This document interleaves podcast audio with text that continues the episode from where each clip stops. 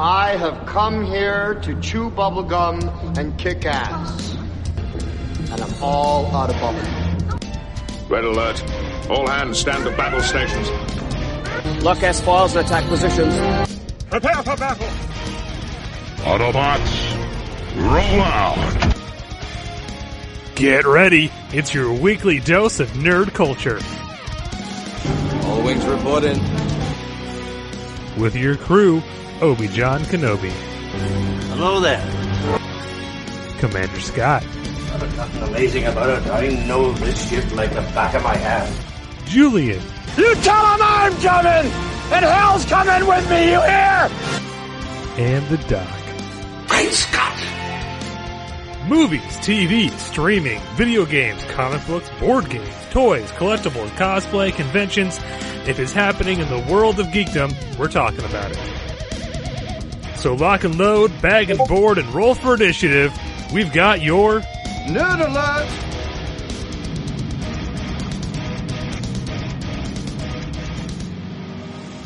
Hello there, it's Obi-John Kenobi, your favorite host and all of podcasting, and welcome back to an all-new Nerd Alert. This week we've got a very fun show for you. We're taking a trip back to that galaxy far, far away.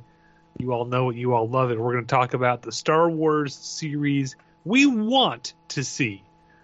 No offense, Andor. A little bit of offense, Andor. But before we do that, let me introduce who's going to help me talk about the Star Wars series we want to see. First up, my right hand man, the man who keeps the nerd in the Talk Nerdy to Me network. He's here to learn you something, whether you want to or not. Commander Scott. So, we're going to flash back to September of 1938. Okay. When the German army was given. Bombed Pearl Harbor. Oh, sorry. No, no, a, few years before the bombing of Pearl Harbor. um, oh, hang on. Cat. Stop. Um, so, uh, the German army was given the orders to invade the Czech Republic. Okay? Um, and as they went to cross the bridge into Czechoslovakia at Buchina, I'll give you three guesses what they encountered. Now this is this is uh, this this is uh, a, a a German armored division of twenty tanks crossing a The bridge. Spanish Inquisition. Well, you, 'cause you no one expects it. no one no one expects the Spanish Inquisition. No. They actually encountered a knight. An old woman. Oh, No, sorry. they encountered a knight in full plate armor sitting upon a horse brandishing his sword. Did you want to know their name and their quest? Nope. And the oh, okay, He was there to stop them from invading Czechoslovakia. That's He- badass. He was there to defend his homeland. So, uh, his name was, uh, and, and, and this came across Joseph Menchik. I, I'm sure I'm uh, pronouncing that wrong. So, uh, he was a gentleman who basically believed in carrying on the old ways, uh, foregoing modern vices. In 1911, he bought a burned out castle with the intention of restoring it uh, and living his life according to the old code of knighthood. He was he was kind of known as a modern day Don Quixote. You know, a little bit of a a, a local eccentricity and curiosity. Uh, he tried to live honestly. He was said to be of great spirits, and he was extremely generous and hospitable, hospitable to visitors, and would open his doors to anyone. And he showed his knightly character in September of 1938 when he rode on his horse in full armor to Buchina, where he single-handedly tried, ultimately failed, to prevent German tanks from entering Czech territory. He stood in defense of his country in the only way he knew how. He was not killed.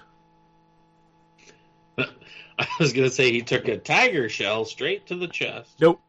Nope. Then They the stopped. ran him over. They What stopped. happened So there is they couldn't penetrate all that brass. I'm From those telling you, huge brass balls he had. They just couldn't get through. telling you, the man had some balls on him. Yeah, a, you know, there there was a historian. Um, you know, uh, the, I, I don't know when this historian, you know, did, did a whole thing on him. Um, uh, but the historian is is quoted here as saying, you know, uh, he was really weird. he he he rode a horse, wore armor. German troops who were ordered to cross the border on Bucina found that a knight was sitting on horseback against them, and apparently they stopped for a while because I don't think they knew what to make of him. But he successfully halted their advance for several several minutes. But ultimately, of course, they did they did reset their you know in in motion, and and he he had to he had to step aside for them because he didn't have anything that could stop tanks. They literally just drove past him, but they did so without harming him. They they did not attack him. They did not subdue him. They did not do anything because, I mean, yeah, he was really no threat to a, to an armored tank division. Uh, but yeah, He- They, did you know? I just found this. Yeah. They actually have some audio oh god, from that. oh god, Oh boy, here we go. What what the hell are you doing? Why did we stop? There's a man on horseback wearing armor. Drive past him. There you go. How's that? uh, uh, here's what I have to say about that. You stop it. That's bad. No. I forgot we had that one in the chamber. Scott, what do you mean the there's cool- a knight on horseback? That might be the coolest uh, nerd fact you have given us. Uh, I, I immediately want to know why there is not a picture of this. Um, I don't care if it was in the middle of the war or for an invasion. I don't care. Somebody somewhere should have gotten a picture Oh, or an artist rendering. I'll accept that too. I'll accept an artist uh, oil painting. I don't Just know. If, this I don't know if there's a and these giant brass balls. Just, Also, props to him for being able to get his Owen plate armor on by himself because that's not easy to do. Yeah, well, um, uh, so there is a picture of him. There are pictures of him, uh, Uh-huh. uh, and it looks like so. Like the picture that I'm seeing is, is of him in uh, what looks to be like, uh, like 16th to 17th century Spanish conquistador armor. So he's got uh, he's got the breastplate with the shoulder pauldrons. He's got that that wonderful curved like helm, you know that that that, that U curved helm thing that peaks Uh-huh. and stuff. Uh, the rest of it looks to be um, chainmail and and stuff, so it doesn't quite look full plate. It's probably half plate, but yeah. See, John, you said that he put the plate on plate armor on by himself, but actually, his wife helped him, and the whole time just bitched and said that he was going to get shot. You know, they're just going to shoot you. They're just going to leave you dead on the side of the road. I don't know why Which you're going why- out there. This is just ridiculous. Which is why he's actually the greatest man on earth because he, for the rest of his days, got to rub that in his wife's face. Hey, remember that? You thought you were going to shoot me? And his wife right by? Yeah, remember that, babe? Huh? Yes, and then she mutters Oh, are you mad because I didn't put my dishes in the sink? Oh, hey, remember that time you thought the Nazis would kill me? And then she Who mutters was right under her then, breath. Joan? I, I wish they would have. I wish they would have. Why didn't they? They should have. They would have. I'd have kissed the man who shot you. What? Uh, Drive past him. Put the put the tank in gear and go. We have to invade Czechoslovakia. Uh, yes, I'm sure they sounded just like that. there's a baby named Ivan Reitzman. We need him. Don't ask questions. Where's where's the strudel? Somebody is to make a movie for this. Anyway, okay. Rounding out this terrible trio uh, who has the unenviable task of following that story. Ladies and gentlemen, joining us from somewhere in time and space, it's the Doc. I have a bad feeling about this. You're always saying that, Ross. You're always having a bad feeling about this drop. Yeah, but the one you had was Arcturian. Or wait, the one you had was male. Doesn't matter when it's Arcturian. hey, Bishop, do the knife trick. Now we're just quoting. Yeah, not where I was going. I was going with the more Star Wars. I have a bad feeling Yeah. about this. Okay. You know, because you my can't bad. have a Star Wars movie without that. Can't. It is Can't. law. Pretty, pretty sure you can. Nope. No, you can't. They they say it in almost all of them. Wait, wait, wait, wait, wait, wait, wait, wait, wait, wait. Wars movie. Can't. Wait, you can't make the statement that you can't have a Star Wars movie without that, and then immediately make the statement they say that in almost all of them. Because the word Well, they- almost in that statement precludes the fact that there has to be at least one in which they don't make it, which makes my statement true. I do They believe every theatrically released movie has that line in it. But does Rogue How's? One? Because they start saying it and then they cut them off, so I'm counting it. Yeah. because that it's there as the the wink and the nod to hey they're gonna say the thing. Yeah, it's it's yeah. I don't remember if they say it in the Clone Wars movie, and I say movie with air quotes because it isn't really a movie; it's just the first three episodes smushed together. Um, but yeah, there you go. Anyway, Star Wars. Star Wars. Uh, the franchise, famous for its phrase, "I've got a bad feeling about this." Uh, it's known for nothing else. Just that, Yeah. just that, just that quote. Yeah. Just so, that quote. That use the force. in recent years, uh, we have gotten a lot of direct to Disney Plus series and cartoons, and and they are all great to varying degrees. We've gotten Mandalorian, uh, the book of what's it called, Jason? Boba Fett. That's the one. Uh, we've gotten the Kenobi series. We've gotten the mm, final final season of Clone Wars. Uh, we've got Bad Batch. Uh, am I forgetting anything? Um, I think that's everything, right? Did I forget anything, Jay? Uh, no. I was trying to cue Scott to play the Obi Wan rap. Oh, uh, well, see, you know, we need to discuss these things ahead of time. you know, we had this whole pre-show. No, it's pre-show. more We- fun just to wing it. I see. See, see, when you're talking to Jay, I can't tell if you're talking. Okay, cue that up again. Uh, I think I think that's all of them. Am I forgetting anything, Jay? Obi Wan, one, one, Obi Wan breakdown. That's right. Forgot about that one. How could I forget? Anyway, we've got a lot of, of interesting streaming series, and we can sit here and debate all day which one we like better or which ones could have been done as a movie or whatever. But what we're here to talk about is so there's more coming ad nauseum. Andor's about to drop. Season two of Bad Batch is about to drop. Uh, we're currently shooting Mando season three, and there's probably a bunch I've forgotten about. But what we're here to talk about is as Star Wars fans, because we are all Star Wars fans, what do we actually want to see in a streaming series? Uh, do we want to see more individual characters getting spin offs? Do we want to see more things set in certain time periods? Whatever. It's wide open. Uh, the entirety of Star Wars, whatever we want to see. Uh, so we're just here to sort of pitch. If we were in charge, here's the shows we would be green lighting.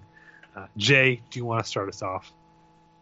Yeah, I'm gonna start us off with with the the weakest of my considerations.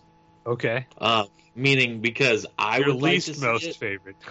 Yeah, I would like to see it, but I don't know how you guys would feel about it. Okay. Um, for all of its drawbacks, uh, episode one, I think, was still better than the sequel movies. Maybe not The Force Awakens, that one was pretty good, but I'd rather watch episode one than um, Rise of Skywalker or uh, The Last Jedi. I'd rather I'm just watch to throw that out. anything beyond those two, but that's just personal preference. Yeah, and so one thing that I it gets screen time game spin-off, but I would like to see more of the world of would be pod racing. Um, I think it would be interesting. I think if you maybe took a character and uh, like let's let's get out of the Skywalker saga because we spend a lot of time there with characters that are familiar to that. You have this entire universe to go play in, and a lot of interesting things happening. And I think uh, visually, a series about pod racing would be kind of interesting. Um, maybe you could look at like one specific pod racer and their sort of rise to stardom. You know, they start as like a low level no name and win a few races, and then you know you can sort of instill your own. By Space Mellow Yellow, and Yeah, then get into a wreck Ah. and have to get your courage back. And yeah, yeah. Uh, but like you can build in drama around that. I feel like there's enough story there that you could do something with it. Um, You could call it, you know, like Tatooine Nights. You know, and, like Tal- like Talladega Nights, exactly. Tatooine Nights, the Ballad of How Can You Hit the No, What the hell was that? You okay there, buddy? Yeah, I mean, Did you have a stroke? Yeah, uh, uh, uh, I don't think that was English. Like an alien sounding name. This is just no. Okay. Well, but yeah, but if you're gonna Uh, do the Talladega Nights, it's, it's gotta it's gotta sound like you know Ricky Bobby. It's gotta be a Star Wars version of Ricky Bobby, like um, um, uh, like uh, riff off of Bib Fortuna. You know, like uh, I, I, I don't know, uh, Bobby Bobby Rick, Fortuna, Bobby Rick Bob Tuna. Yep. Rick Rick Bob Tuna. There you go. Yeah, Bob Tuna. there you go. The Ballad of Rick Bob Tuna. There you go. I like it. Uh, but that's this. I think that would be kind of cool because the like the pod ra- racings. I loved playing the video game when I was a kid. Yeah. Well, not when I was a kid. When I was younger. Um, and I just think a, a streaming series, whether you want to do it animated in the style of like Clone Wars and Bad Batch, or you want to do it live action, whatever. Either one, I would watch it. I don't know. I'd watch it live action. You know. I think live action would be pretty Yeah. badass. and, Actually, and well and, and if if you set it during the so if you set it during the time of the prequel trilogy like uh at some point after uh episode one like between episodes one and two Yeah. you Yeah. know then you could bring Yeah, Sebulba back you could have Sebulba in it as as a, as a thing you could have uh uh the the the the Toydarian, uh, what's his name, Watto. You could have Watto in it and stuff, and that would tie you in, and you could set it in. And, and in fact, I mean, you know, you you could tie it into Anakin somehow. You wouldn't have to, but they would No. because No. no, no, no, no, no. I, I I don't mean have him be a character or anything, but I mean have like the the the legacy of of what he left behind. yeah, like You know, I don't like- think you follow the pod racing circuit. your character, your main. What? Hello? yes, Jay? Yeah, Sorry, I think the office broke up for a second. Ah, yeah, I- just just follow the pod racing circuit post Anakin leaving. yeah. Uh, you can go and do an episode where you're on Tatooine, but for the rest of it, get the fuck off Tatooine and show us like what does the pod racing circuit look like across the rest of the universe. Well, but because because Qui Gon says, you know, it's popular on Malastare, and like so, there's plenty of other planets you could go to Mm-hmm. to see this pod racing.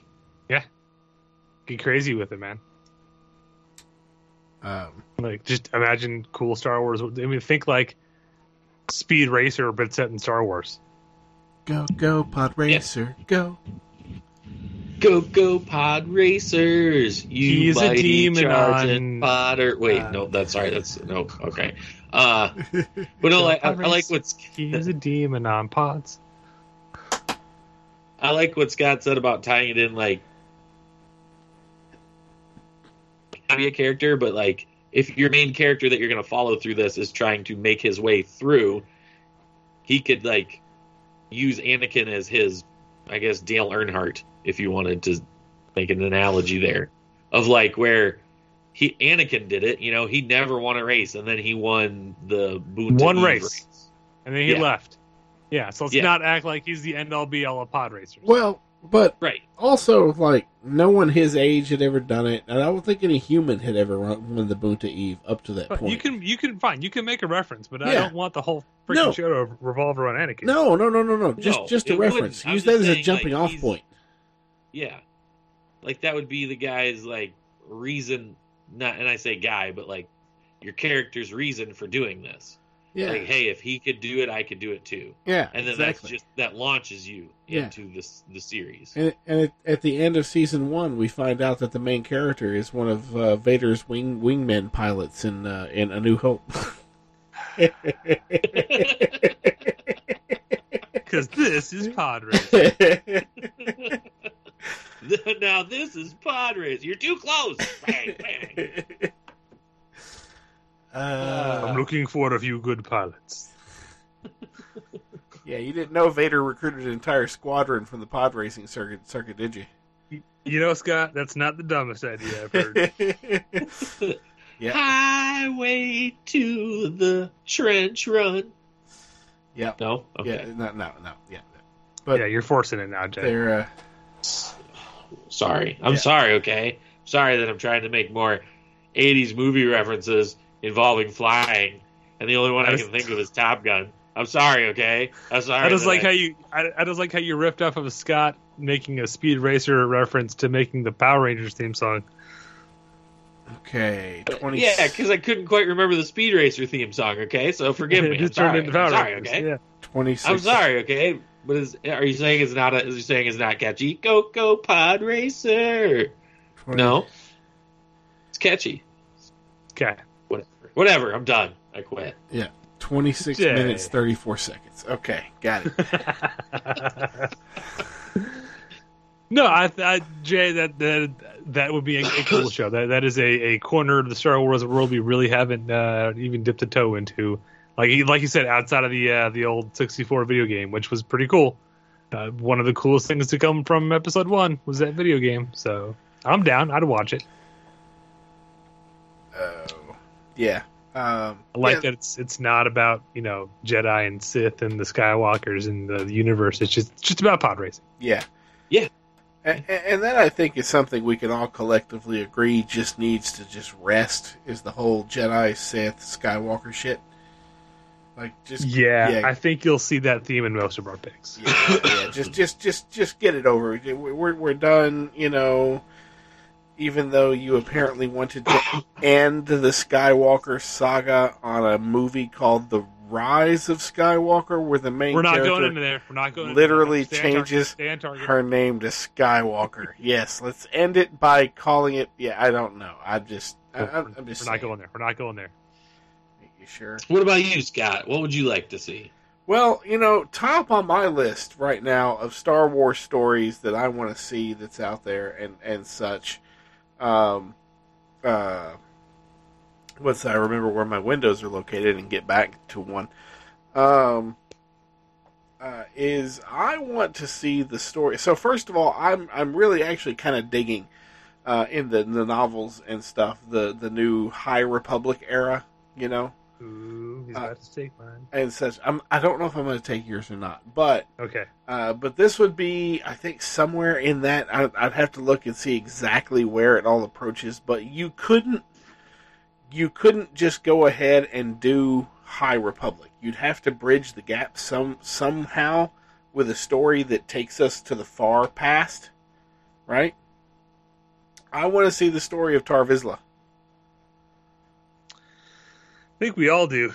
Yeah, I mean, you've teased us with this, which is, as far as I know, the only Mandalorian Jedi, the the the the, the crafter of the the uh, the dark saber, which is very very front and center in in the Star Wars streaming stuff now. Uh, we we've gotten we've gotten tidbits of him in in Clone Wars. We've gotten tidbits of him in um, Rebels and stuff, and and even going forward into now uh, the Mandalorian and such. As far as the dark saber, I don't think they've referenced Tar Vizsla actually in the Mandalorian. It's been a while since I've. They have. They have. They did because wasn't the isn't the big dude um Yes.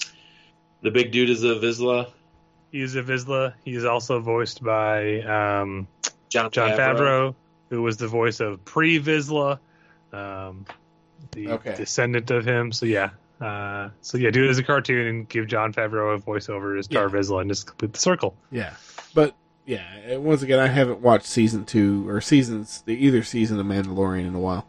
Um, That's Well, okay because I think that story, actually comes out in 'cause that Book was of in Boba Fett. Boba Yeah. Oh, So okay. you're right, Scott. It isn't. It's not in the Mandalorian at Oh. all. Wow. then, then I'd have to. I have to rewatch the Book of Boba Fett again because I, I don't remember him. Those two episodes, though. Oh, okay. Uh, yeah, Uh, but yeah, I mean, you know, he's the first, like I said, the first, and to my knowledge, only Mandalorian Jedi makes the dark saber. Uh, to the fact that, and That's I, and we know. well, and no, well, no, that's not all we know. Uh, because we know that whatever he did as so two things here that I think are really pertinent, okay? Uh, that I have a question. So first of all, traditionally speaking, whoever wields the dark saber is the ruler of Mandalore, right? Traditionally. Mm, That that that's an oversimplification. It's an oversimplification, but it's there. So looking, so if you look at the Star Wars wiki fandom about Tar Vizsla, right? Oh God. I know, I know, but but here's the thing, and I know this is rife with uh, um, assumptions and stuff, and it's and it's an assumption that I want to address. Okay. Um. Uh, let's see here. Uh, it, it says here, according to legend, he created the dark saber, a unique black-bladed lightsaber, which would become the symbol of leadership within House Vizsla, and became the ruler of Mandalore. I don't think anywhere that we've seen actually says that Tar Vizsla himself ruled Mandalore, right? Again, a bit of an assumption, but if if if yeah, People who have wielded the dark saber have ruled Mandalore, but I but I don't I don't know if it's ever in canon that Tar Vizsla himself, because for him to rule Mandalore, I think he would have had to have left the Order, right? maybe. Possibly, yeah. Second of all, after his death, the apparently his deeds, whatever they were, were so profound that the Jedi Order honored him by giving the dark saber a place of honor in the Jedi archives, and Mandalorians and Mandalorians subsequently had to steal the dark saber back. Yep. Yeah.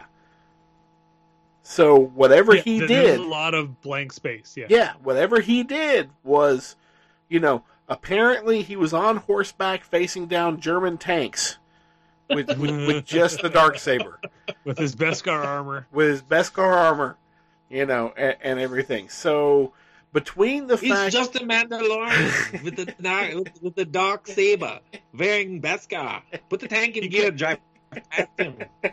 We we tried Führer. He cut through three tanks. he has the dark saber. I must have it. um, but uh, but but yeah. So you know, between that whole disconnect of did he rule Mandalore? Did his did his ancestors who stole the dark saber, you know, steal the dark saber and use that as a symbol to unite Mandalore? How long was it between his death and the stealing of the dark saber? Was it a, a year? Was it decades? Was it centuries? Like had he become a legend by that point? What did he do? You know, to earn that respect of the Jedi Order that they would place the the dark saber in a place of honor in the Jedi archives. Um, there's just so much story there to be harvested, and and and and stuff that I I mean I just I I want this story. I want Tar and and it gives you an avenue to bridge what we have now to the far past and open up that entire High Republic era. Um, Nine sabers. With you. Nine sabers were forged for the houses of Mandalore, but one was forged in secret to rule them all. That, that's actually not bad. I'd watch that. Nope. It ruins the dark saber because now there's nine of them. no, no, no, not nine dark sabers, No, no, but nine no, weapons. Nine sabers. Well, you can even do just nine Nine weapons. sabers. You now know, you're just handing out lightsabers to No, random no, clans like not- your candy. no, not lightsabers, just weapons. hmm You know, just just just nine weapons were forged for, for the nine great houses of Mandalore hmm and such. You know, uh, I'd One was that. forged in secret, deep in the heart of Mandalore. uh, of Mount Mount Mandalore. of Mount Mandalore. Matt Mando. Mount Mando, Uh, Mount Carl I'm with you, Scott. Uh, Tar Vizsla is a story that is begging to be told. Uh, I would love to see a series about it. I, I think the reason it's left vague and and you know big gaps in our timeline and and a lot of things are very kind of vague is because I am certain that Filoni has plans. Um, and I, I am hoping season three of The Mandalorian we get into some of that because I think that that's where season three is going is him having to reunite what's left of the clans of Mandalore Yeah. and and um, get his Well- mojo back because he's he's no longer a Mando because he Yeah. took his helmet off and all that blah blah blah blah. Well- but I th- I think that's where we're headed. So I'm holding out hope we'll get a little more of Yeah. those massive blank spots Yeah. filled in. But you're right; it, it won't do as much as as a full on series focused on the character Yeah. would. Well, one one of the things that I'm looking that I think we'll see in season three of Mandalorian, and I know that's not entirely the focus of this episode, but is he did take his helmet off. He admitted that to the other, you know, the the the the children of the Death Watch and everything, and she tasked him with getting his honor back. And but he also he he encountered, um, you know, true Mandalorians, not just foundlings, but you know, birthright Mandalorians, um, in in the form of the lady whose name I can't remember, Starbuck, uh, and I can't remember, I can't remember her character name. I'm sorry, I'm blanking on it right now. He, I was gonna go with he was he gonna- encountered Kara Thrace. yeah, Ca- yeah, Kara Thrace. Um, and and so I think in season three, what you're gonna see him a lot is basically resolving those two truths of Mandalore within himself. Yeah, and Yeah. that's where his story's been going the whole Yes, time. Is, yes. is what does it mean to be a Mandalorian? Exactly. Yeah, yeah, and and yeah. Eventually, eventually, season three, you're gonna have him basically go before the the the remnants of the Mandalorians. He's gonna go before the other foundlings and the Death the children of the Death Watch, and he's gonna remove his helmet. Uh, That could be Scott. interesting. So Yeah. we know he's, he Go ahead. That would mean you, Jay. or Kreese. Jay. Hello. Yeah, Bo Katan. Kreese. Yeah, Ah, yeah, Bo Katan. Okay. Yeah. Bo Katan. Yeah. Cruz or Kreese or whatever, Kreese. however you say it. Yeah, Yes. House Kreese. Yeah, Bo Katan. yeah. Thank the, you, Jay. The sister of Obi Wan Uh, Kenobi's wife. Yep. Uh, wife is a bit strong, but yeah, Love interest.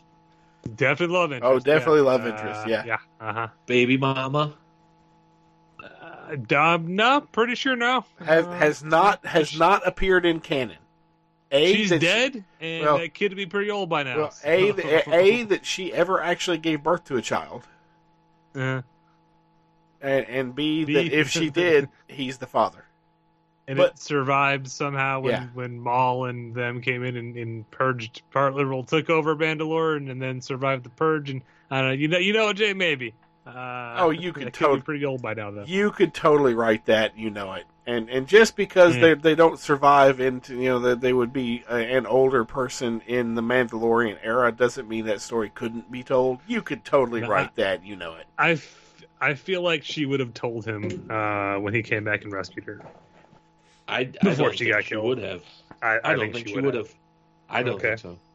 Because he's a Jedi. He's not supposed to have Yeah. family. That's true. She could have saved him from that conflict.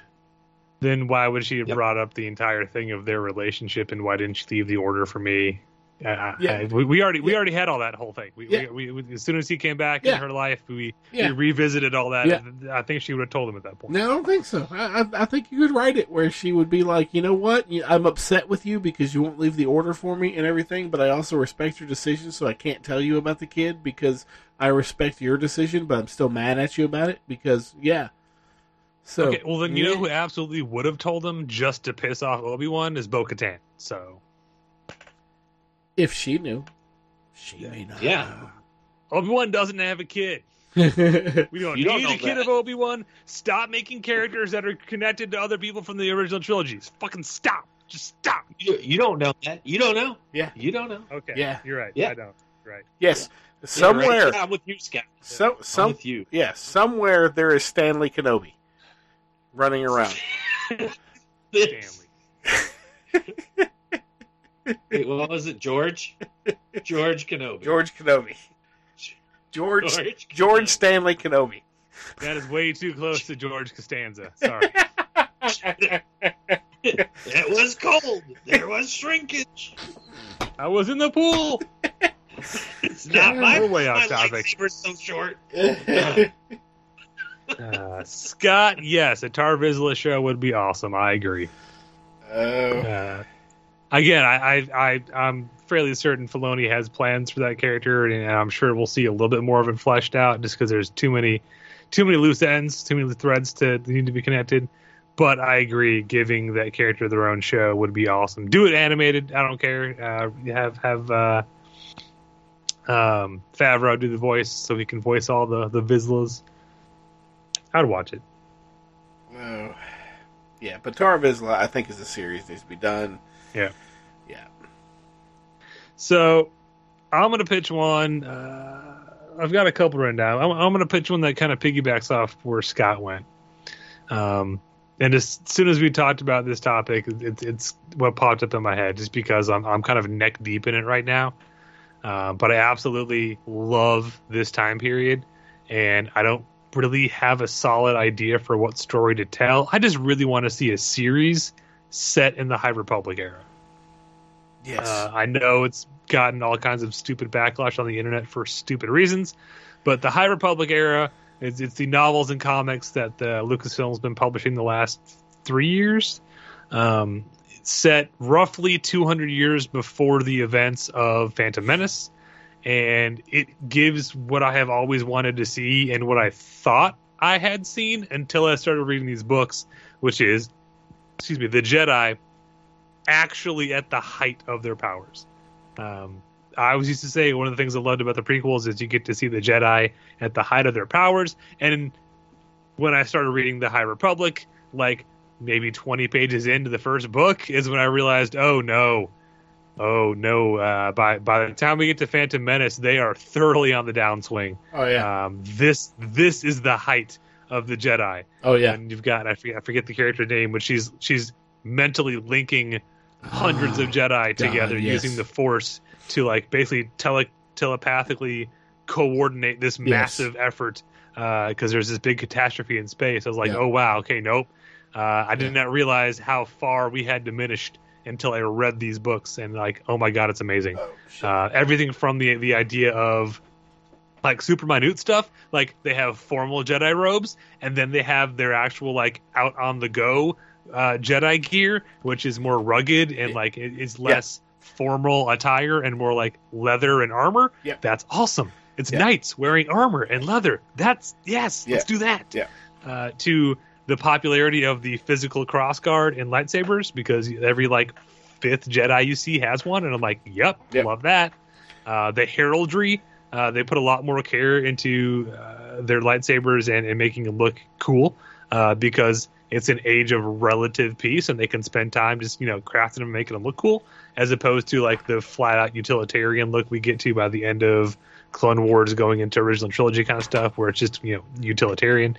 Um, I love everything about this era. We get a couple of really cool villains uh, that are introduced. There's one uh, group that are basically space Vikings, and I can't think of their name now. Scott, help me. Oh, I wasn't prepped. Sorry. Yeah, the damn it. Ah, crap. Yep. The I love it so much. I forgot the name of the the, the name of the main villains. Uh, anyway, you don't like Valhallanoids? no, that sounds terrible. Uh, that that sounds like something. That sounds like something you need to go to your doctor and get a cream for, Jay. The, You got the, those Valhallanoids back yeah, again? the, huh? the I the got it from Stanley Kenobi. George Stanley Kenobi. Thank you very much. Yeah, you use his full name. No, the uh, the the group you're thinking of is is the the the Nihil or the Nihil, however you pronounce yes, it. The yeah, Nihil. Nihil. Yeah, Um, they're yeah, they're, they're space Vikings basically. They they cobble together ships and technology, and they're known for hit and run attacks, and they'll you know attack your ship and salvage everything they can and leave you to die in space. Um, th- their reputation precedes them. They wear these crazy uh, helmets that are not just or- ornamental; they're practical because they gas people when they're coming in to invade your ship. Uh, you're a lot, you know, easier to, to beat up and kill and pacify when you've already been like nerve gassed. Uh, so the helmets serve as a purpose is is not just ornamental, uh, but they are like super. You know, they're, they're the boogeymen of outer space. They're the closest we'll get to like uh, the Reavers in um, Firefly in the Star Wars universe. Yeah. Uh, and as if that's not enough, there's another enemy that I'm gonna have to look up because I forgot the name again because I suck. Um, it's not gonna. But, but they we discover a species of sentient plants um, called the Drengir that have oh. like a hive mind, and they're a perfect enemy for the Jedi because the Jedi use lightsabers, right? Yeah. So these are plant creatures that can literally regenerate limbs and and stuff. Um, so like you can hack and slash into pieces all you want; they're just going to keep coming. Uh, but they have a central mind, so they're not just like mindless plants attacking people. Um, haven't gotten super far into the Drengir yet, but they're really cool. They have kind of a mysterious connection to the Force somehow. Um, but th- those are the two we've gotten so far. I'm not super. Yeah, I'm a couple uh, books behind in the series, but this time period is awesome. Uh, and, and the big thing I would love to see is the, the big kind of uh, story point that most of the main books revolve around is um, the Starlight Beacon, which is a space station the Jedi have constructed and put out into the Outer Rim. Because in this point in time, the Outer Rim is, you know, we always joke about the, the Outer Rim being like the Wild West. Well, in this point in time, it literally is the Wild West. Like there is no authority out there Yeah. and and the Jedi are, are putting this this station out there as a literal and figurative beacon uh, to bring peace and justice to this lawless area of the galaxy. Um, and I just, just the thought of like a Jedi temple floating out in space that they operate out of, like everything about this era just sounds awesome. It sounds like the things I, as a kid, wanted to see the Jedi Knights doing. Uh, when we talked about the Jedi Knights of, of old and, and you know what they were like and stuff, um, but that's what I want. I want a series set in this time period. You can create a new character or use characters from the novels and comics. I don't care. Um, you can you can weave stories in and out of existing uh, media. You can have characters from the books pop up. Uh, you can have Scott's favorite character Geode, who is a rock Ah. that navigates the starship. Yeah, but but you never actually see him move, talk, or do anything. He literally just looks like a rock. Everyone else, it, uh, basically, um, uh, completely reiterates that yes, he's alive, he's sentient, but like the main character in that book is like, I, I, I want to question it because I've not seen him move at all or do anything. People people talk to him and about him and say they had conversations. Yet I never hear him talk He's or see him move. He disappears in rooms. so so far he's like the uh, the Star Wars equivalent of Morn, which which was great, you know. Um, but uh, no, I, I agree. I would love uh, a High Republic series. Uh, that's part of the reason why I started with Tar Vizsla is because I I, I know you you know given. Hang on, yeah. Um, I had a mic feedback there. Um, It's all good. but uh, uh, you know, Tar Vizsla would give us a a, a a a connection to what we have now to move into that instead of just jumping cold into that. Um, but uh, yeah, I, I I love everything about it, and one thing I do like is that so you touched on you, you had talked about the, the the one Jedi Knight who um, um, coordinated all the Jedi in, in the entire solar uh, solar system because they were in a single system and and, and everything. And uh, I don't know if this is by design or if it's completely coincidental. Okay, Okay. I like to think it's by design, and by and what I mean by design is. I like to think that the writers who are writing these books and stuff for the High Republic, who wrote that book, is a fan of the old West End game Star Wars D6 because over the course of that game, they published mm-hmm. a lot of supplement material and everything for different things, and they published a lot of force powers that we never actually saw on screen, you know, in the original trilogy, of course.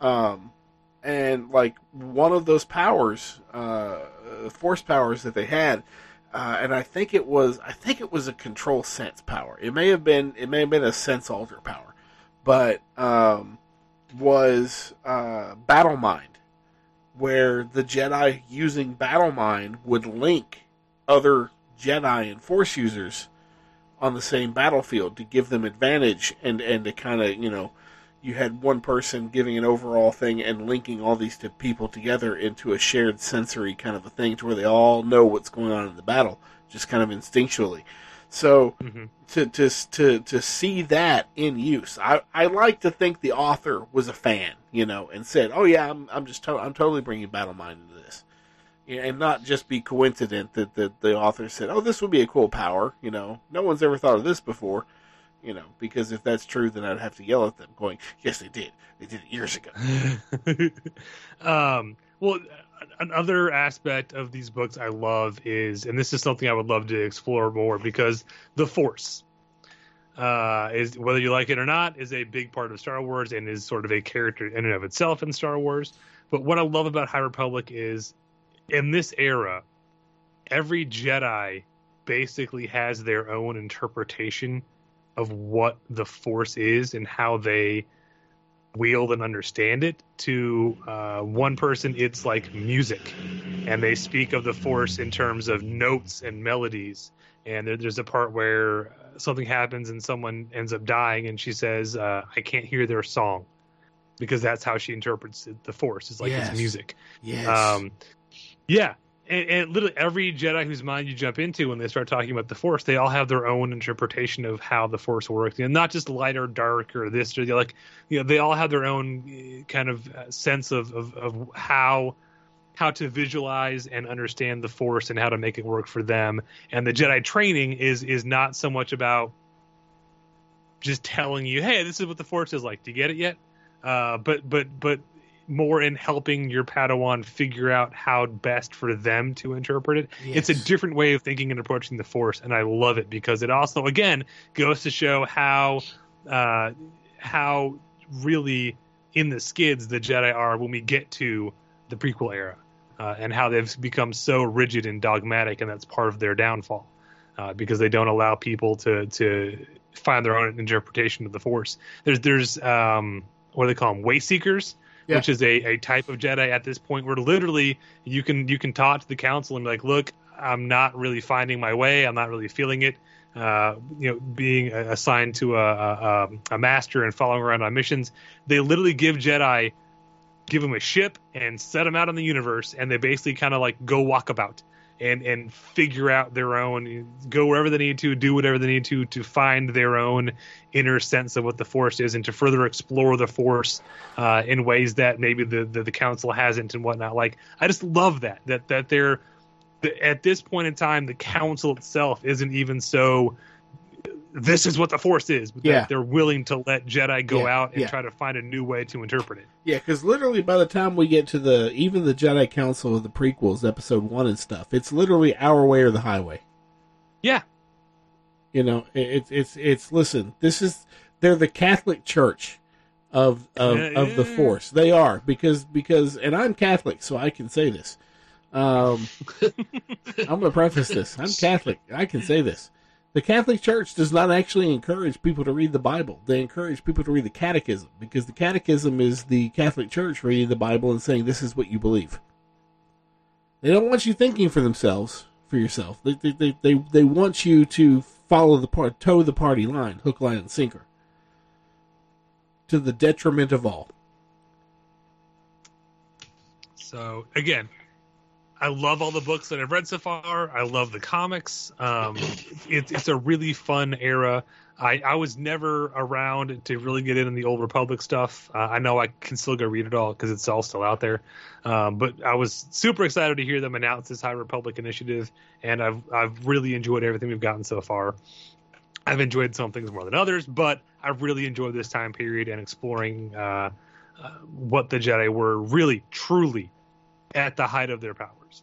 Uh, and I know I keep saying that, but it, it's the Jedi in their prime is something we still haven't gotten to see on Yeah. screen. Yeah. Um, and I know there's rumors that the the series called The Acolyte, which is still in, I think it's about to start shooting. I know they're kind of in casting. Um, is supposed to be set at the end of the High Republic era, and that's nifty. But I don't want to jump to the end. I want to go right smack at the beginning or the middle. Uh, you know, don't give me the height of their powers and here's their downfall. No, just show me their prime. Yeah, yeah. Uh, you can have threats and not have it, you know, bring the whole order down. Yeah, I, yeah, I agree. Uh, one of the things going into uh, you know the prequel trilogies and stuff uh, that I really wanted to see, like going forward, like if they they announced the prequel trilogy and stuff way back in the day, and I'm like, oh, this is awesome because one thing I wanted to see is I want to see the Jedi in Force. I wanted to see the Jedi being Jedi. I want to see. I'm thinking we're going to get that. Uh, and then, of course, we didn't really get that with, with episode one because the the story we were telling, and that's fine. But then you get those those awesome trailers, and I'm thinking, oh, finally, we're going to get to see the Jedi in Force, and we kind of did.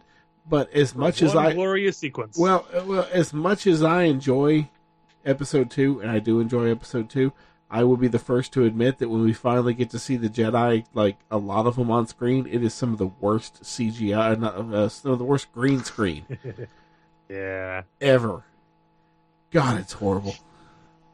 It's just it's peop- not good. It's just people reacting to nothing, and their sequences, their their movements make no sense to what's going on in the background at all. Um, but yeah, I, I'm with you. I, I want to see the Jedi at the height of their power, uh, doing what they do best. Uh, when they're out, you know, keeping peace, they're they're not militarized. You know, um, we have different facets of the Jedi Order.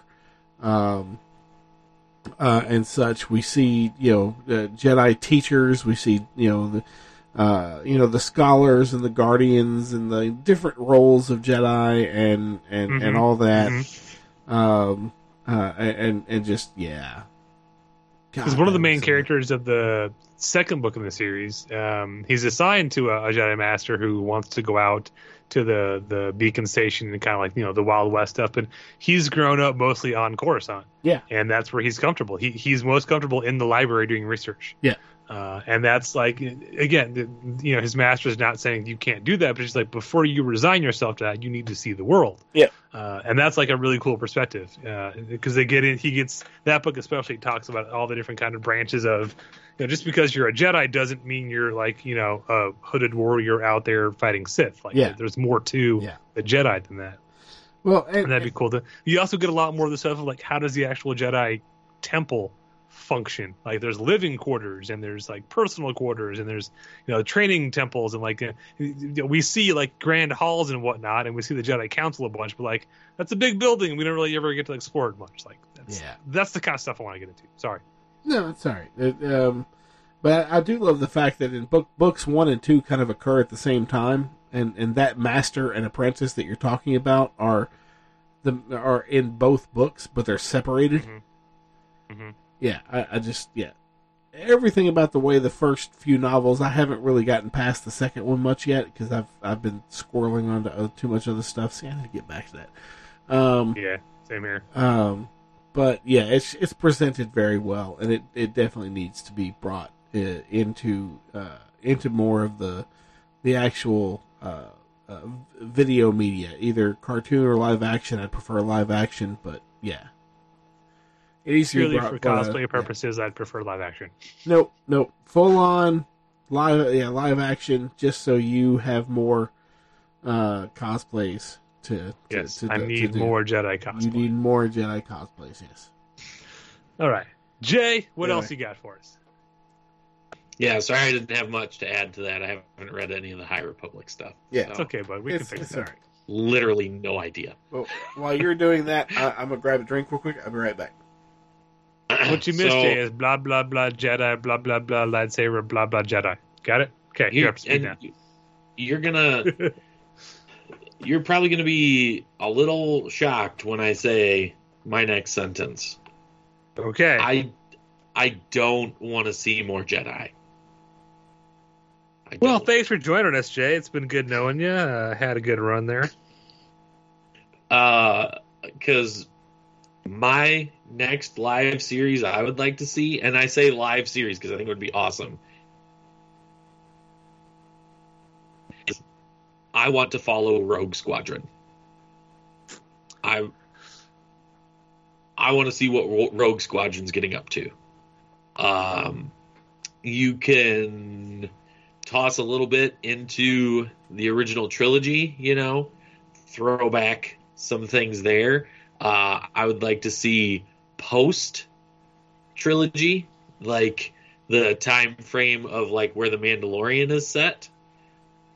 Um, I would like to see some of that stuff. I would just really like to to follow them. I want I love Rogue Squadron. I think it would be really cool if we could basically the way I look at it is if you took a newcomer like hey they just joined Rogue Squadron and that is the audience. Like so things are happening to this new member of Rogue Squadron so that we understand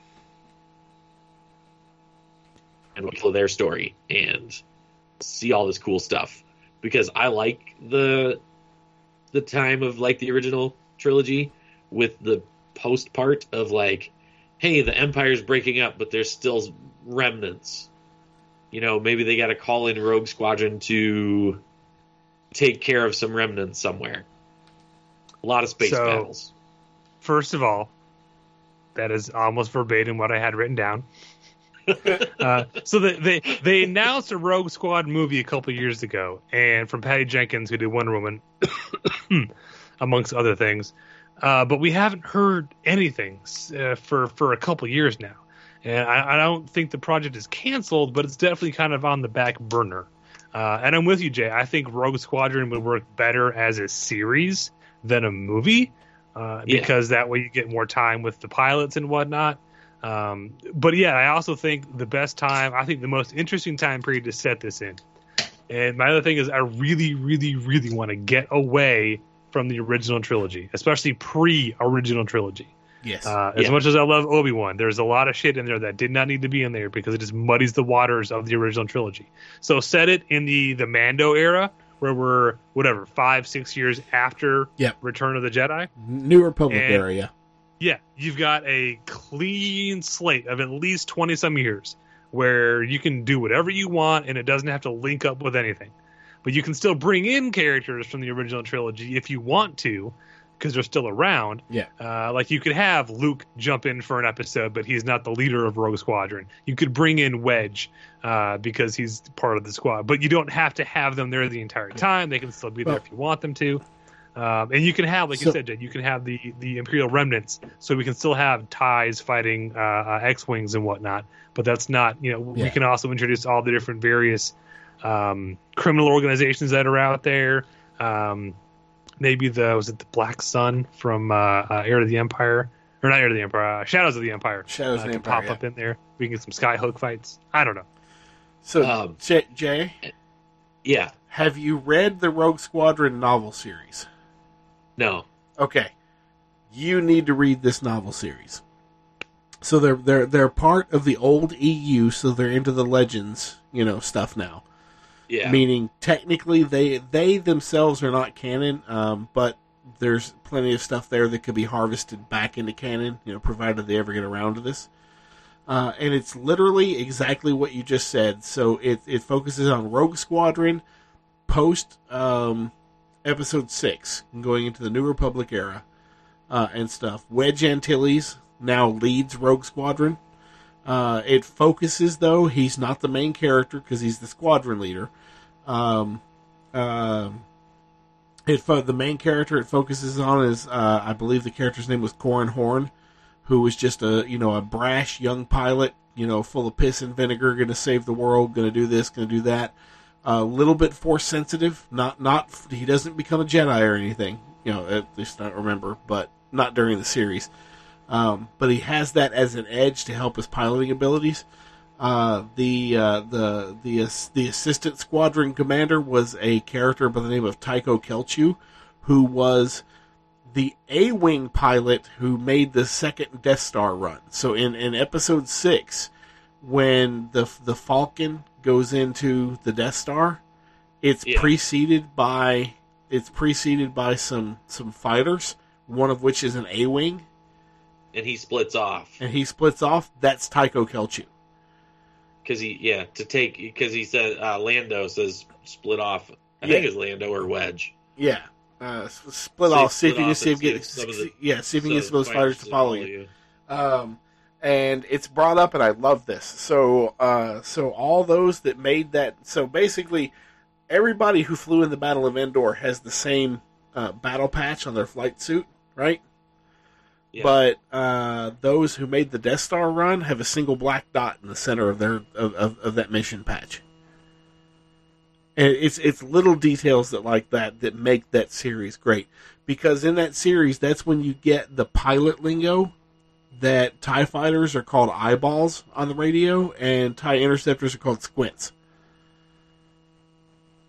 So you get squints, squints and eyeballs. Uh, and uh, yeah, uh, you need to read that series. That is a wonderful series. Um, I don't know if there's a compilation. Like, see, uh, now I gotta let's see if there's a compilation. Damn it. I was gonna say that you know, John brought up that Wedge could be in it, but not like. See, in in my mind, Wedge would be like the the admiral or or Yeah. like Well, commander in yeah. charge of Well, he like he well he telling Rogue Squadron where to go, Yeah. not necessarily flying with them. yeah, But, I think that would be a well, but once again, in the novels, the novels take place immediately post episode six. yeah, yeah. So he's the leader of the squadron. But if you did it now, you'd advance it to the like like like Obi John said, you'd advance it to the Mando time period was like five or six years after that, where yeah, he's he's uh, either a full on general or something. He's in command of a capital ship that that Rogue Squadron flies out of. He's not the squadron leader anymore. Yeah. Yeah. Plus, yeah, yeah. that would be cool. Um, the only, and I know, you know, John, you want you said you wanted to get away from the original trilogy, but I think it would be kind of neat in like maybe the first episode or even like the first half of the first episode to just sort of like tie in what Rogue's like maybe Rogue Squadron was doing something during that battle of, of Endor.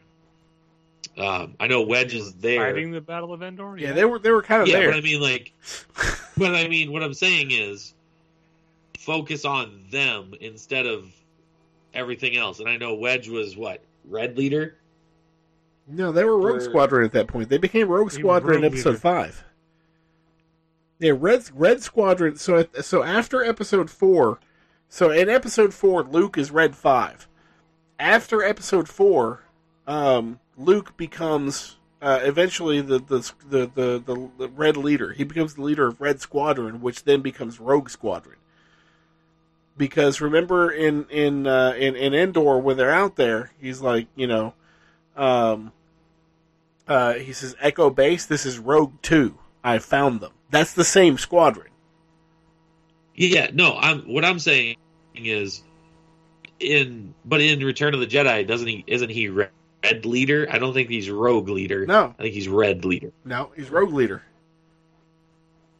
At the Battle of Endor, Luke is on the second Death Star Yeah. fighting Vader. Yeah, yeah, yeah. yeah. Oh yes, yeah, okay. Yeah, Wedge Yes, is Rogue I'm Leader. Familiar with, with all that. Okay, I- I'm confused. Yeah. We, no, no, no, no. Luke leaves the squadron between episodes 5 and 6. And, and, and Wedge becomes Rogue Leader.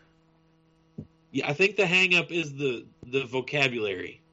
Okay. because I'm pretty sure in I'm pretty sure in Return of the Jedi he's he's referred to as Red Leader, not Rogue Eh, Leader. I don't know. I think he's Rogue Leader.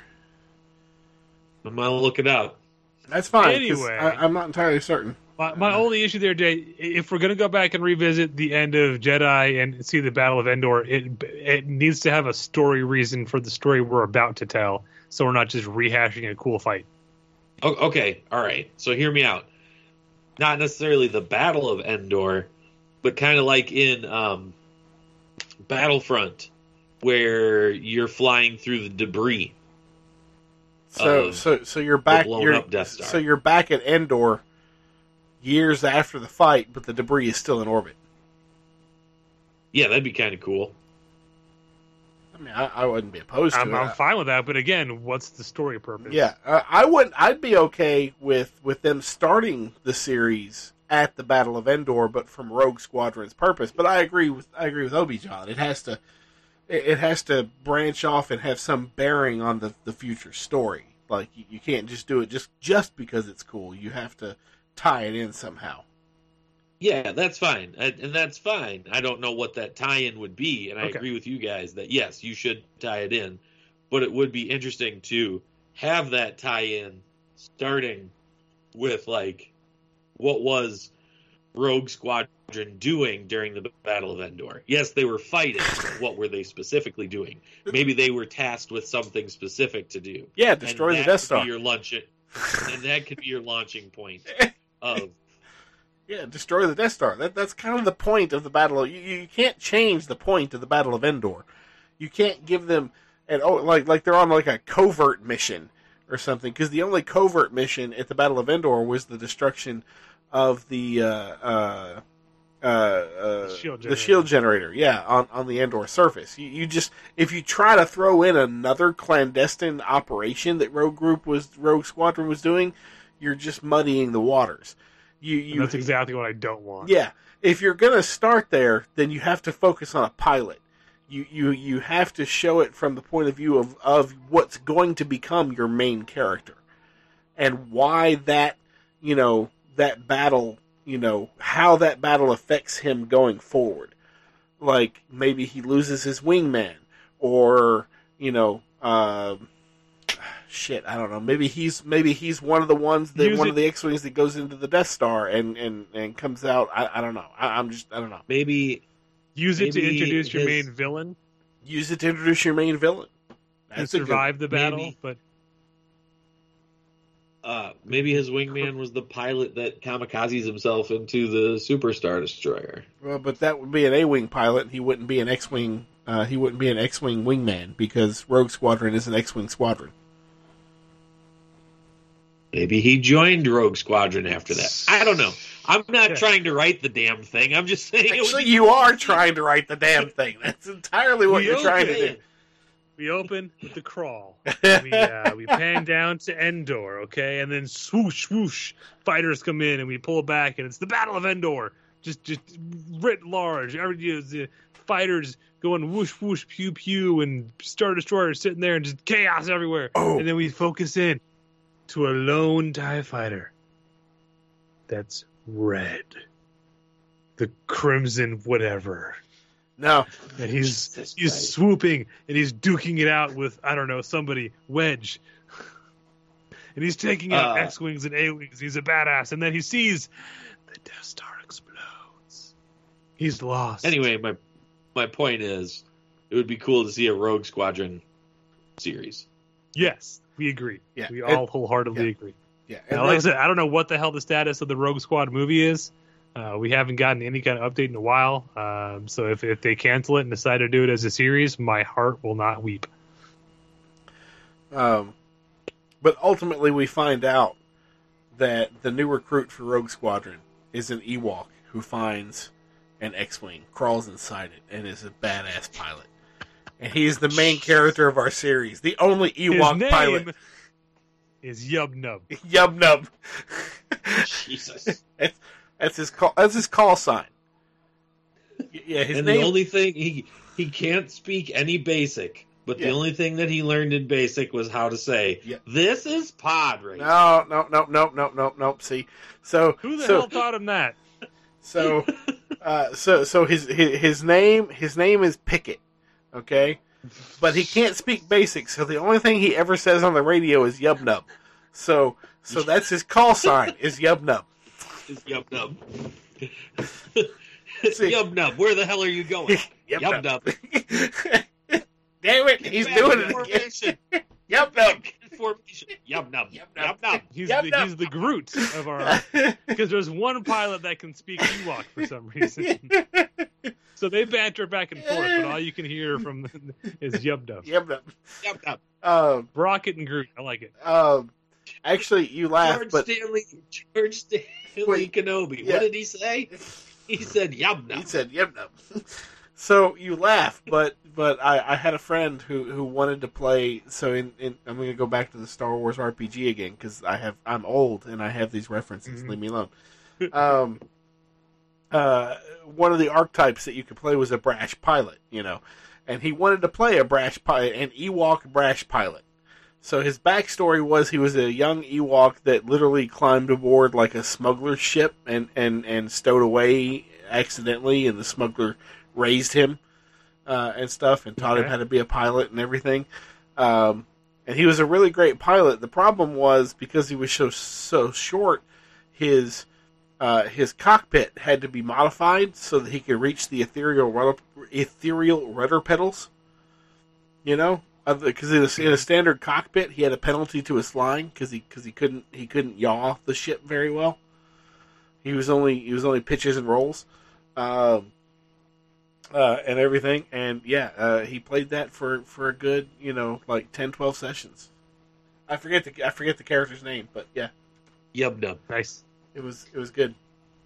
Yub nub. Yub nub. Yub nub. Scott, I think we're back to you. Oh God, uh, I don't know because in all honesty, the two big ones that I had was Star Vizsla and Rogue Squadron. Well, all right then. Um, and and and Jay just kind of stole my thunder with with Rogue Squadron a little bit.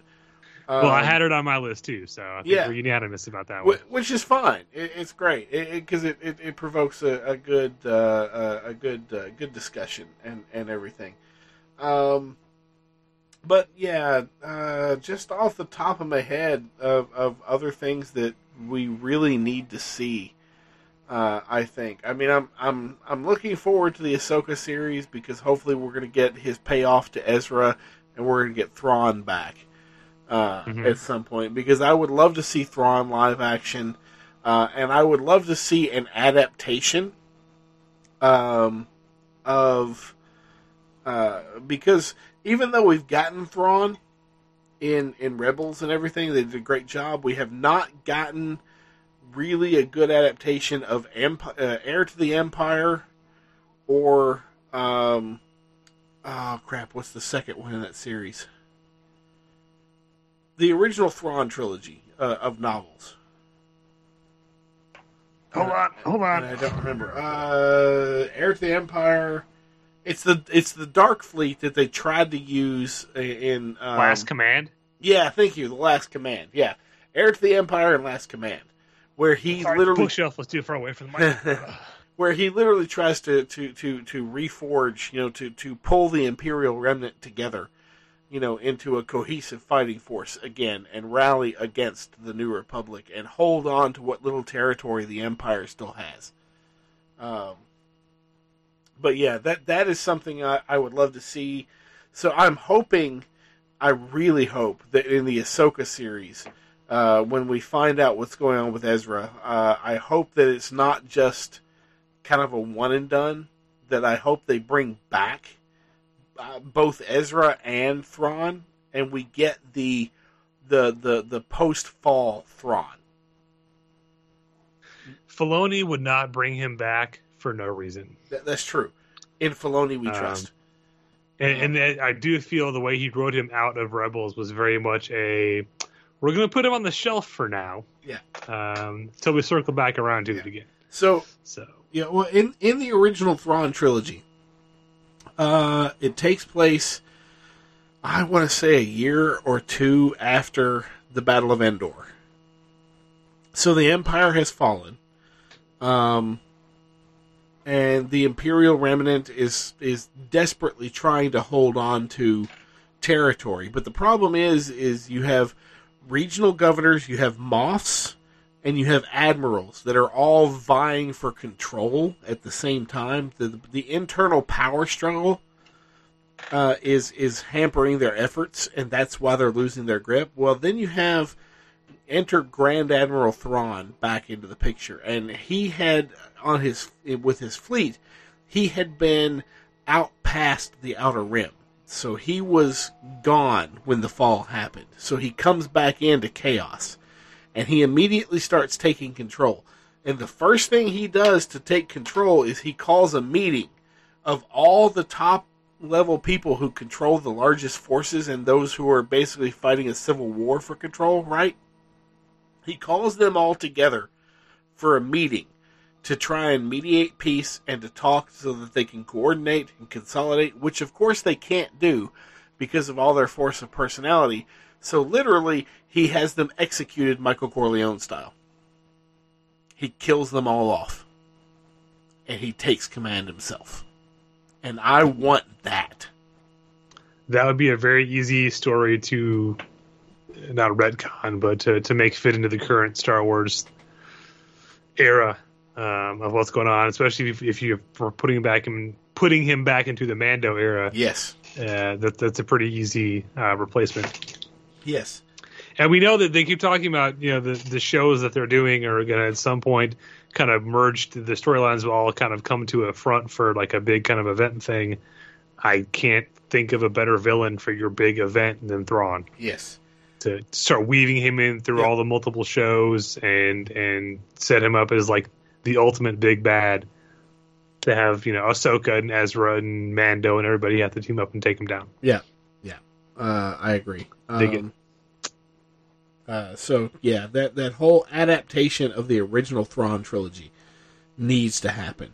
We need Thrawn coming back in from wherever he was because I feel like what we got with Thrawn because you know everybody uh, there was a lot of backlash uh, on the internet and stuff when Rebels was out and they brought Thrawn in because everybody you get a lot of old farts like me were like, well, Thrawn's not supposed to be until after Endor. Blah, blah, blah, blah, blah. It's like no, he was there before. We just didn't get that story before, and now they gave us that story.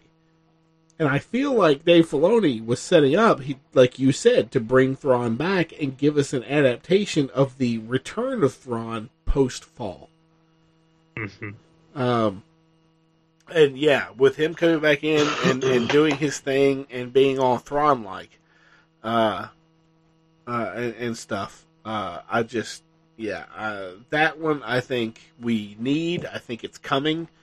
Um, I'm, I'm, I'm, I'm looking forward to it. Um, uh, as much as I wanted to see him live action playing the Inquisitor, they didn't have him playing the Inquisitor, so they better have Jason Isaacs playing Thrawn. I would not be opposed to that. Um, who's the voice actor? I don't know. That plays Thrawn. Hold on one second. I feel like I got nothing on that. I, I feel like it's someone uh, that would play live action as well. Um, but I mean, of course, Jason Isaacs is just awesome. Why they didn't cast him as the Inquisitor in uh, uh, Boba Fett or not Boba Fett, uh, Obi Wan, I have no idea. Um, uh, but that's why you know that that's why on the eighth day God gave us IMDb. I'm looking right now. I'm trying to find him. Um, Lars Mikkelsen. Lars Mikkelsen. Lars Mikkelsen. Are you sure it's not Owen Lars? It is. Yes. Lars Mikkelsen. Lars, hang on, I got to look up Lars Mikkelsen. I don't, I don't know his name. he. Uh, I don't know him by name. Oh, I know him by name, and oh my God, yes, he would make an awesome live action uh, Thrawn. I take that back. Lars Mikkelsen needs needs to be Thrawn live action as well because his voice was awesome, and you put him in uh, blue blue, blue skin, makeup and yeah, some red eye contacts. blue skin with the red eyes and everything. Yeah, he would he would be awesome. Uh, hang on, I'm gonna pull up a side uh, side by side because I'm pretty sure somebody somebody has already done that um, because the internet is rife with people uh, um, who can do that. In fact, it's the number two Google search when you just type up Lars Mikkelsen. Uh, Lars Mikkelsen. Not at all surprised.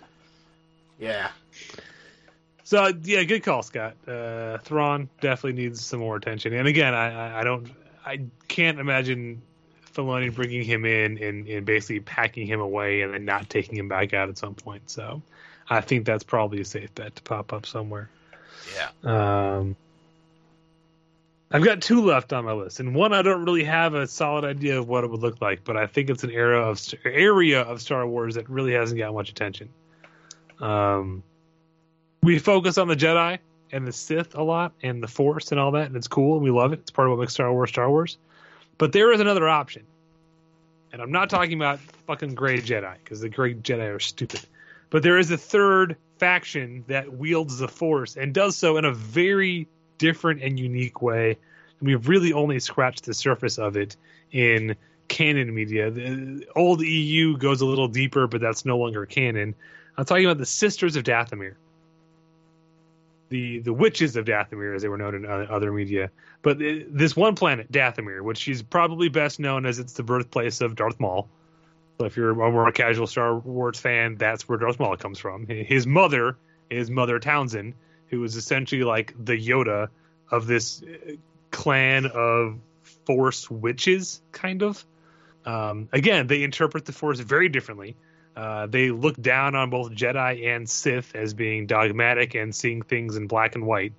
Uh, they don't see the Force as good or evil; it's passive or aggressive. Um, and you can kind of they they wield it more in the form of spells and magic than they do like force powers. Uh, they're very mysterious. The we they they're in Clone Wars, and one of them is a major character in the um, Jedi Fallen Order video game. But there's a lot we don't know, and a lot that's been changed, even from what we did used to know from old EU into what's currently canon. Um, and I feel like that's an area where we could really dive into. Um, because again, other than Maul and Savage Opress and Asajj Ventress, we don't really know much about them. Uh, and those are kind of not the best examples, but uh, they're very strong with the Force, spe- specifically on their world, which is why most of them don't leave their world. The ones that do end up becoming like bounty hunters or uh, guns for hire because they have that connection to the Force. Um, they wield something that I would love to see on screen. We've got it in cartoons, but not in live action. They don't have lightsabers; they have the light bow, where they focus the kyber crystal energy into firing bolts of energy like a bow and arrow. Uh, it's what uh, Boba Fett's clone sister has in Bad Batch. Uh, but I just think they'd be cool to get in there and really explore the history of those characters because it's a, it's an interesting counterpoint to both the Jedi and the Sith, but it's not either one of them. So it's it's you could kind of have your cake and eat it too. You can do magic force stuff, but not have to deal with Jedi and Sith. Nice. that's that's what I got. Didn't really have a solid idea. I just that, that's trying to think of corners of Star Wars that haven't really been fleshed out yet, and that kind of jumped out at me. So Well, that's that's what you're that's what you're you're playing in our in our Star Wars campaign, right? Or am I getting something wrong? a sister of Dathomir? No, I'm playing a Guardian of the Whills. Oh, where? why, why did I think you were playing? You were talking about Guardians of the Whills there. Did I I'm talking tune, about the Sisters of Dathomir. did, did I did I tune out for a half a second while I was going I down a rabbit did, hole? bud. I You did. were, you were staring into the red eyes of Lars, whatever. Well, never mind then. Um, in that case, we're changing your Mad Star Wars. In that case, we're we're we're changing your Star Wars uh, RPG character. You are now a sister of Dathomir.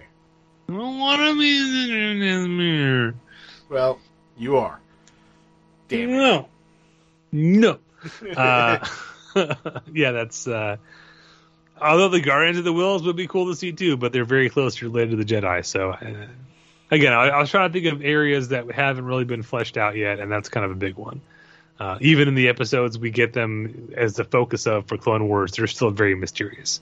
Uh, we don't really get much, and, and and the old origins in the old EU have already been thrown out. So Yeah. even before Disney took over, they were thrown out. So there you go. Wait, they were they were thrown out before Disney. Yeah, uh, before Disney took over. So in in comics and I think some of the role play games, maybe they kind of fleshed out that the Sisters of Dathomir all came from a, a disgraced Jedi who ended up um, stranded on the planet. And then in Clone Wars, before Disney took over, Oh, they threw that out and wrote their own origin. yeah, yeah, or wrote yeah. their own. Yeah. Yeah. Yeah. So and and that was the thing pre Disney, you know, when it came to the the expanded universe um was, you know, pretty much so you, you gotta you gotta understand the time period of what it was. We we had episodes four, five, and six, and there was a long time before episodes one, two, and three. Um, and in that time, Lucas had opened up everything post uh, episode six for novels and comics and games and stuff like that to be, you know, for things to be told in. But like Lucasfilm still had general approval, right? Like like there were guidelines that they issued. You couldn't you couldn't kill off main characters, or if you wanted to, which was done once, you had to you had to seek a major written approval uh, before you could before you could touch certain characters and such. Everything prior to episode four was off limits until episode one came out, and then uh, Lucasfilm opened up uh, like a certain time period prior. That's when you started to get the old Republic stuff because it was so far in the future, so far in the past, uh, uh, and everything. And um, basically, everything that was was written and stuff was considered to be canon. And uh, Del Rey Books, I think it was Del Rey that did the, the the bulk of those, did a very good job. In all honesty, of of keeping the continuity you had a little bit of conjecture with the comics, but that's because the comics were up in the air. Marvel had the license for a while, Dark Horse had the license for a while, um, and and it was just generally accepted that the books were the core story going forward. Uh, and West End Games, when they were doing their Star Wars books and stuff, they adhered to that to to a very very close close uh, uh, uh, uh very Degree. closely. Yeah, very close degree. Thank you. That's the word I was looking for. Um, and such. But then when Clone Wars came out, because it was it was on screen, yes, it, it could retcon some stuff because they didn't go back and look at the books uh, and everything. So yeah, Clone Wars. If it was on if it was on screen, then yeah, it, it obviously took precedence. So because they they changed uh, the the the Night Sisters of Dathomir and and everything. Yeah, going forward. Still great stuff, with the exception of the Yuuzhan Vong. Just screw that shit. See, I didn't even mention it I know. because I knew what I was going to do to you, Scott. I know. Stupid Yuuzhan Vong. Jay, anything else? Um, yeah, I, I, I had an idea and I kind of asked Megan Okay. input just to see what she'd say, and you could kind of combine these ideas together if you really wanted to. Um, I personally loved the Solo movie. I loved Uh huh. Solo. Yep. Um, I thought it was awesome, and unfortunately, I don't think they're going to do anything else with it. No. I I really don't think that they're going to make any more sequels. Um, I don't think they're going to continue with that storyline. Um, I, I- There's some I don't know. Okay, Yeah. I don't know. I'm just saying. There's nothing solid. You're right. Yeah. But what I would like is I think Han Solo in his younger years as a streaming show with just like one off sort of adventures of him being a smuggler would be kind of cool. Um, his, his days working for Jabba. Um, Yeah, well, I mean, and the- if you well, uh, sorry. Um, the whole story where apparently he has to dump his cargo, you know, because because in the in once again, I'm going back to the old EU because that's what I go to. That's, Yes. that's where I'm at. Uh, you know, when when in, in episode four, when he says, you know, hey, even I get boarded sometimes. You think I wanted a blah blah blah, but in the old EU, you find out he didn't actually get boarded. He just dumped his cargo kind of prematurely. Like he ultimately he was gonna get bored. he was gonna get boarded. He thought he was, and then he dumped his cargo, and it didn't Yes. happen. Um. Yeah. So yeah, and, and that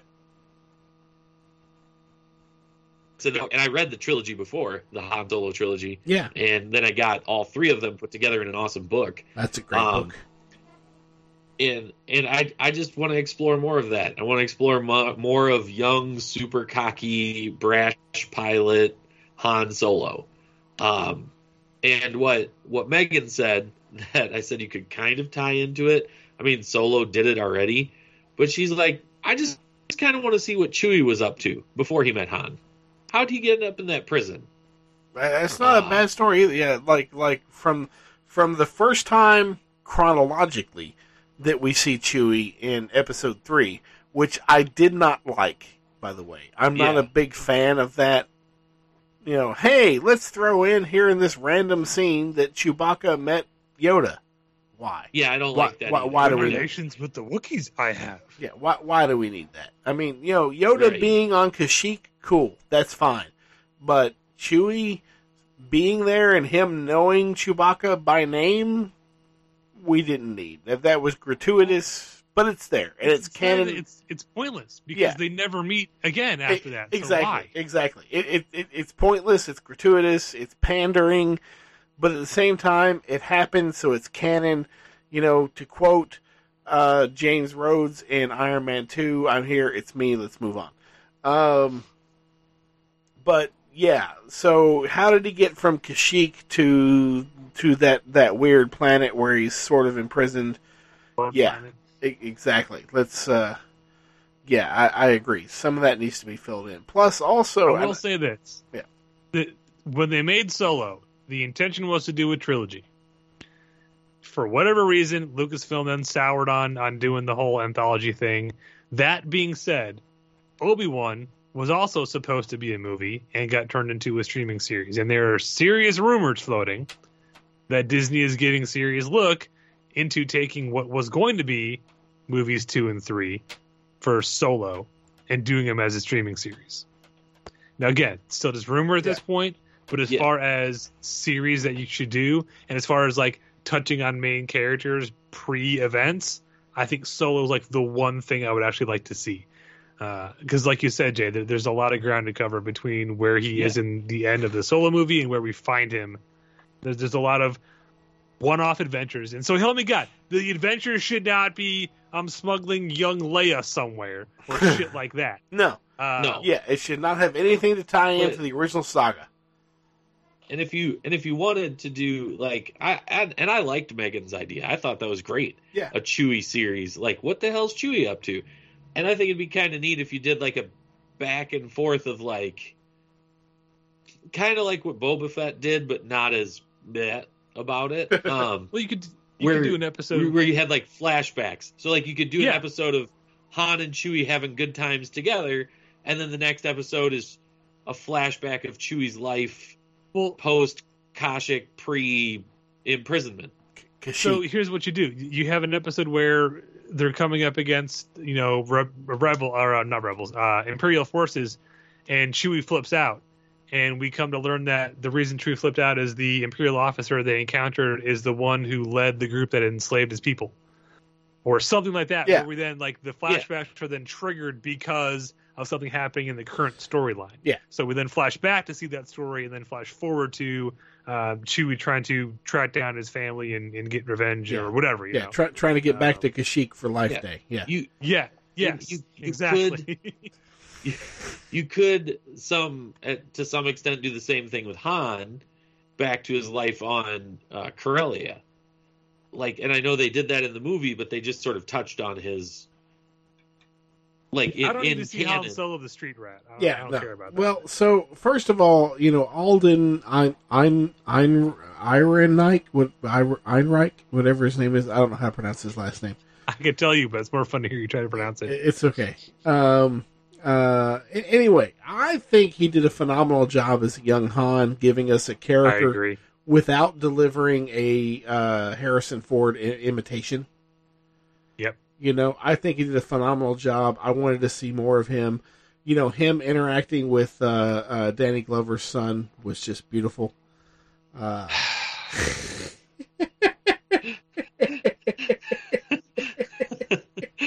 that sigh speaks volumes, and I love it. One of the greatest creative minds of this generation, and Scott insists on on reducing him to the son of Danny Glover, to which he's not even related. I'm sorry. He does do a great job. Uh, even though I. I have to say, I have to say, watching him in that role, he is giving us a hint of a um, uh, Billy Dee Williams im- im- im- impersonation, but but just a hint of it. Like like his characterization. That's not the be all end all of his characterization of Lando Calrissian. He he he uses it to give us tone but he gives it he gives it his own character. You know, uh, And I would argue there should be a hint of Billy Dee Williams. there should be there should be. You're right, But the they, reason, they did announce a Lando series, but again, since its announcement, we haven't heard shit. yeah, Uh, we didn't. We weren't. We didn't even know if it was going to be uh, Donald Glover or if it was going to be um, Billy Dee or who. Like we, we got Yeah. no details and haven't got any since then. Yeah. So maybe they'll surprise us next week at D twenty three and drop us with a bunch more details. But who knows? well, and and, and But uh, oh, Oh, sorry. The the reason I say he he did he brought it his own while still giving us the tone of Billy Dee Williams was, and you can see it. It's very evident in that scene where they go to the Falcon and and it's it's it's ground locked, and they kind of renegotiate the terms, and he says, you know, I don't like it. I don't agree with it, but I'll allow it. like it, it's still it, it's a little different from Billy Dee Williams' character, but it's his own character with I don't, I don't know I just I just love it. Um, but yeah, I I would love to see Han Solo as a as a young Han Solo as a streaming series. Though I agree with you, don't give us any connection to the original saga.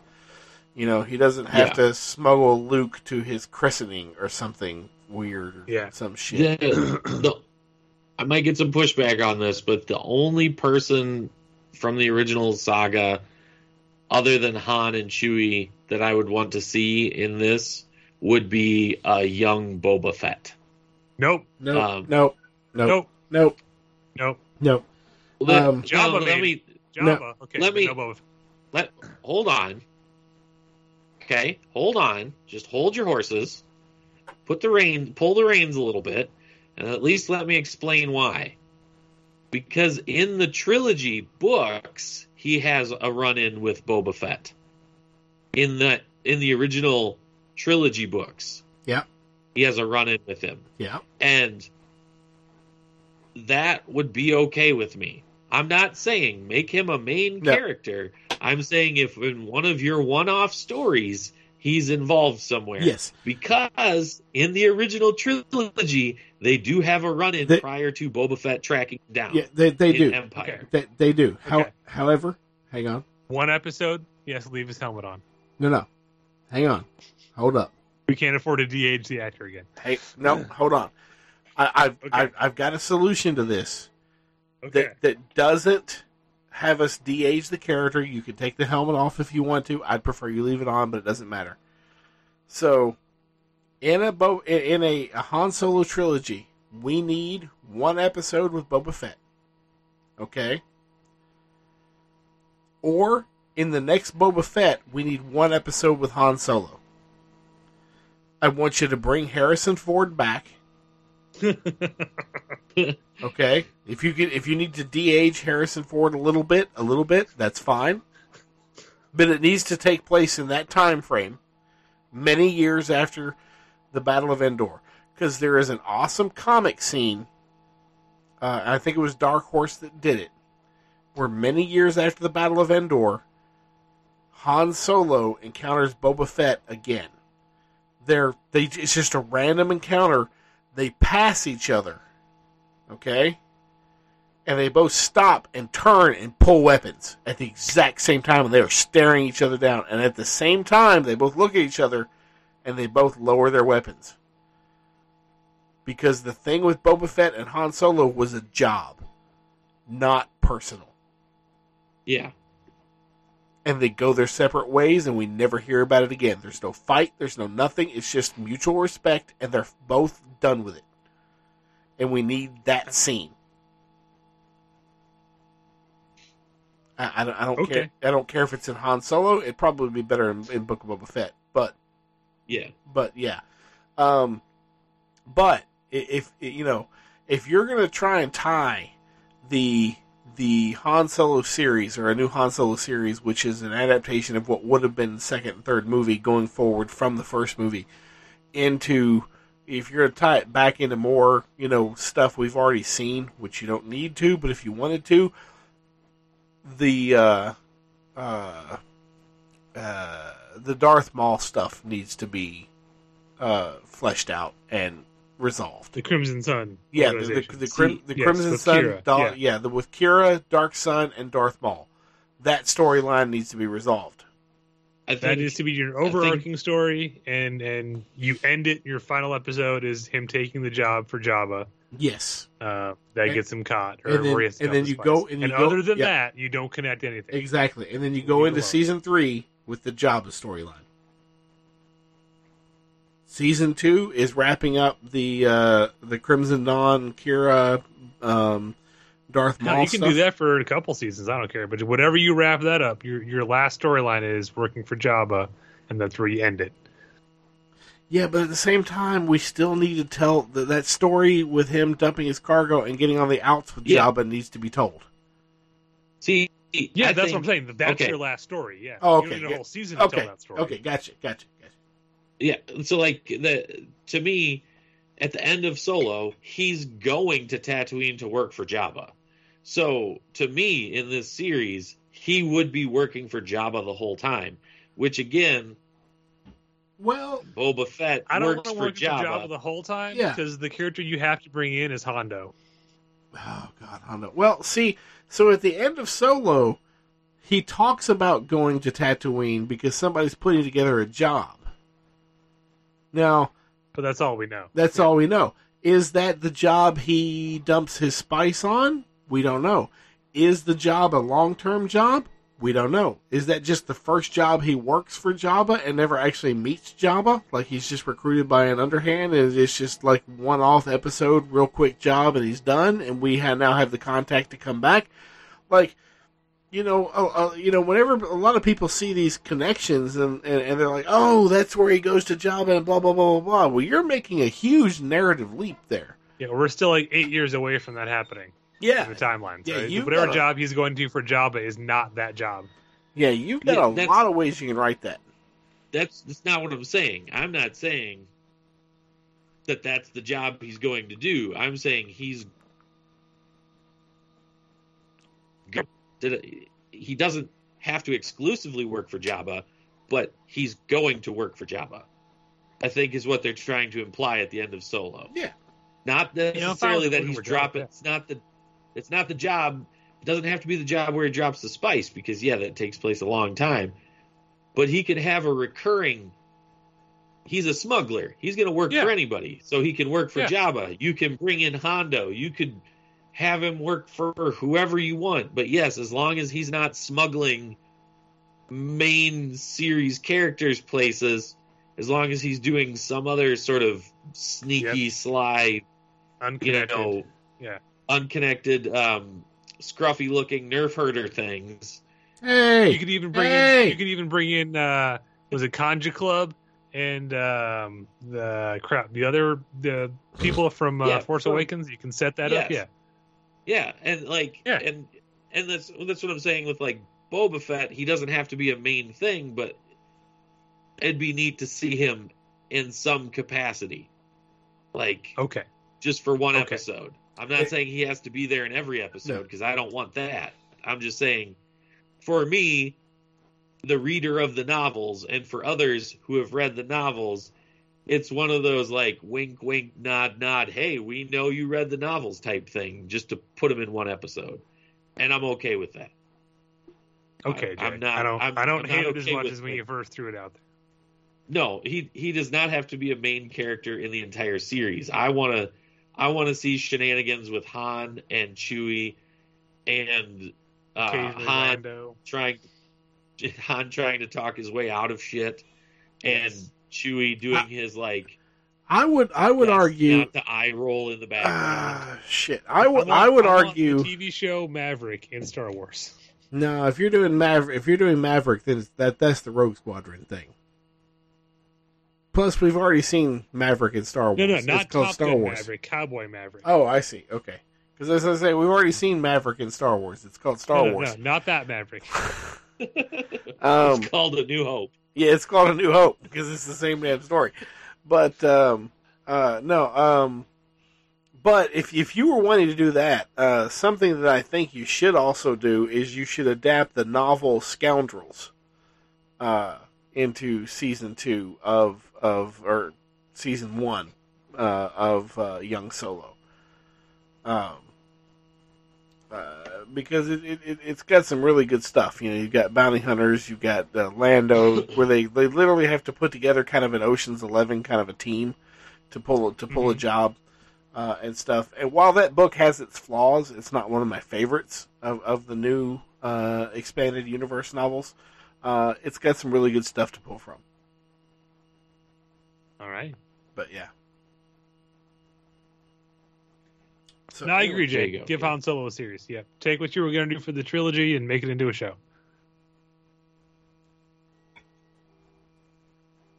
I agree. With, lose, with, with No. Chewie. Yes.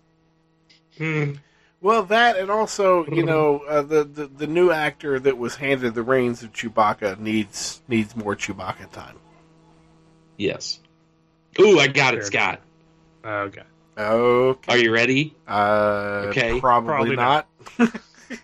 This is this is okay. This is this is gonna be good. This is kind of a deep cut. Your your your uh, Yub Nub Ewok pilot. yes, the yep no you walk by yep yep nub yep.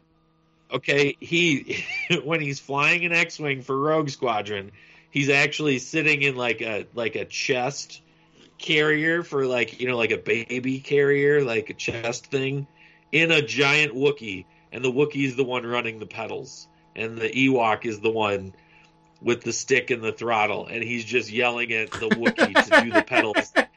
it's this constant back and forth that the rest of Rogue Squadron, all they hear is is yub nub going yub nub yub nub, and the and the Wookiee going. yeah, exactly. Clearly, there should be somebody who says, "How does he even reach the pedals?" And then we just smash cut to him with blocks tied to his feet, like in uh, Temple of Doom, oh, the short I run love driving the car. I love it. I, I like the Wookiee, the Yeah. Wookiee with the Yeah. the baby carrier Yeah, better. I- I- I- I- Yep nub. Uh, and then it just it just cuts back and forth to the other uh, Rogue Squadron pilots going, um, "Yep, okay then, all right, here we go, uh, back on mission." Ah, good times. Uh, I don't know where we're at. I don't know. It doesn't matter. All right, There's no rules. Takes my shirt off. I've got one more. I'm never gonna get it, but it's what I want. There's one more than- rule. Put your shirt back on. Okay. Sorry, go ahead. That's, that's the one rule. Yeah. All right, sorry, go ahead. it. Your shirt stays on. Uh, no, I've got I've got one. Uh, I'm never gonna get it, but it's what I want more than anything else on this list. they keep teasing me with it, and I just feel like we're never gonna get you know fully dive dove in whatever. We're not gonna go deep into it. But what I want, what I would kill for, is between Return of the Jedi and Force Awakens. I want Luke's Jedi Academy. I want to see Luke training a new generation of Jedi. I want to see you fold in old school EU characters. You, you, you can make them work. You just got to rewrite the origins a bit. I want to see Cal Katarn, Oh, and I want to see Katarn. introduced. I want to see introduced in season one as our main villain. Uh, an Imperial Remnant. She was uh, an assassin for the Emperor. Mara Jade. Mara Jade Skywalker. and we spend the rest of the season, uh, you know, Luke discovering she's force sensitive, and, and the two of them back and forth, and then over however many seasons, uh, that turns into Luke bringing her to the light side, and then their romance. Uh, th- there's so much awesomeness you could fold into here with with, with minimal Yeah. effort. It's Yeah. sort of like Yeah. Thrawn, like you can Yeah. bring it back in. You got to tweak Yeah. it a bit, Yeah. but you can make it work. But uh, and I and go ahead. sorry, but given what we know with the sequel trilogy, because we can't we can't as much as as much as a lot of people would like, we can't completely just decanonize the sequel trilogy. No, we're not gonna We're not gonna. we're not gonna retcon that. No, we're not gonna retcon Which- that. But but her death could be the straw that breaks. So everybody assumes that it was the the destruction of the Jedi Academy. This the straw that breaks the camel's back, when really it was her death. You know, that's what makes Yeah, him give up and leave. in, in my mind, Maybe that's she what sets him down that path is losing her. I can see that too. again, it, it's in can that losing the academy is, was the final straw. And also, here's what I don't want: we are not doing young Ben. There is a good ten to fifteen years his school would have been up and running before Ben would have been brought to him. I Yeah. don't want Ben Solo. I, don't yeah, give a shit. yeah. We're not doing Ben Solo. I agree. I agree. This is the Academy. We literally see them in in the the cut we get to in Boba Fett.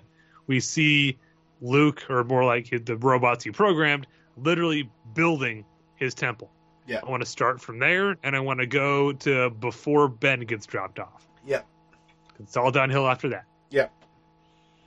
I agree. Bring Mara Jade into it. Bring their encounters, Kyle their romance. Kyle Katarn. Give me the Sun Crusher. I want the Sun Crusher. Didn't. Because that's what Scott loves is Imperial mega weapons. Well, but it's an Imperial mega weapon that never that never made it past the prototype stage, and it's not bigger.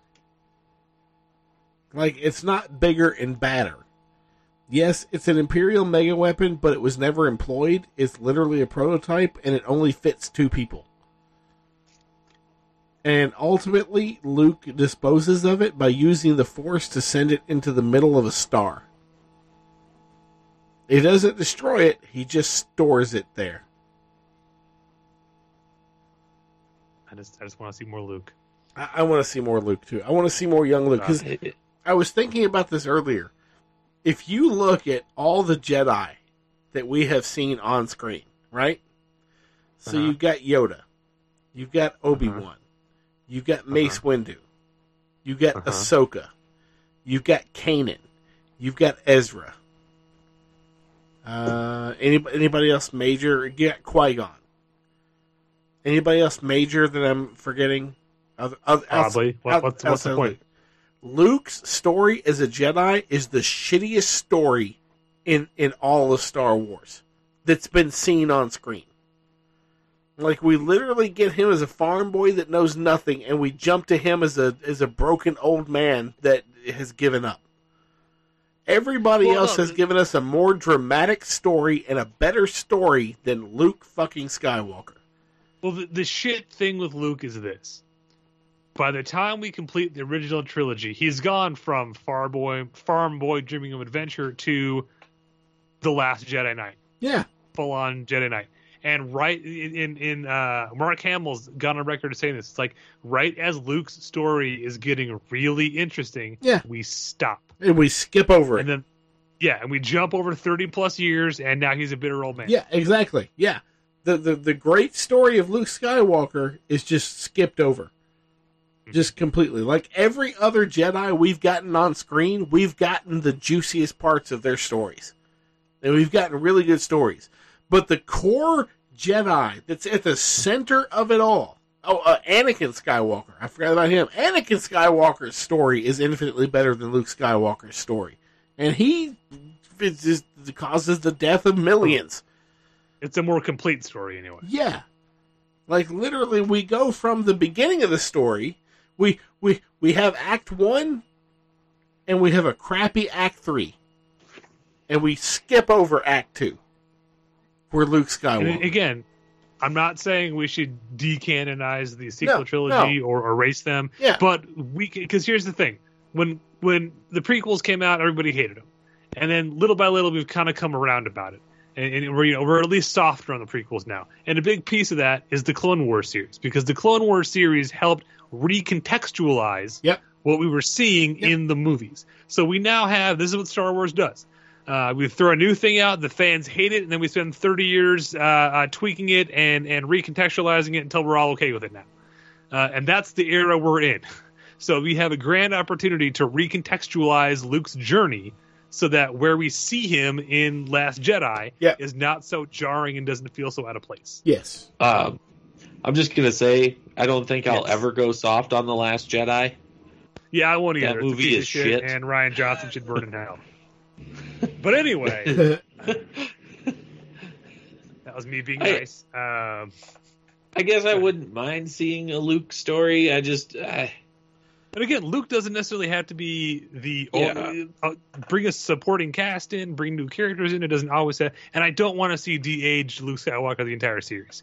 Uh, either cast uh, Sebastian Stan, like the internet keeps telling you to do, or just get the actor who stands in for him on set. I've watched the behind the scenes stuff. It would not take much effort to make him look like a young Mark Hamill. That's why he's there in the first place. Yeah.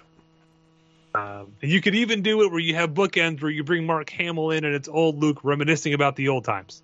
Yeah. So you can you can do sort of a um, young Indiana Jones ish kind of thing where where Luke bookends certain episodes and, and you know you can bring Mark Hamill into it. I'm not saying don't give Mark Hamill work. I am all for giving Mark Hamill work. But Hey kids, did I ever tell you how I met your Jedi Master? yes, that's what I want. I want how I met your Jedi Master. Narrated by Mark Hamill. And then we The reveal in the very last episode the person he's talking to the whole time is young Ben Solo, and that's why he went crazy. You made me wait ten seasons for that? Really, Uncle Luke? Wow. Why didn't you just marry Mara Jade to begin with? What the hell's the matter with you? Uh, no, that's that, again. It's never going to happen. But God, I want it so bad. Nine I'm very happy. Forged. Sorry.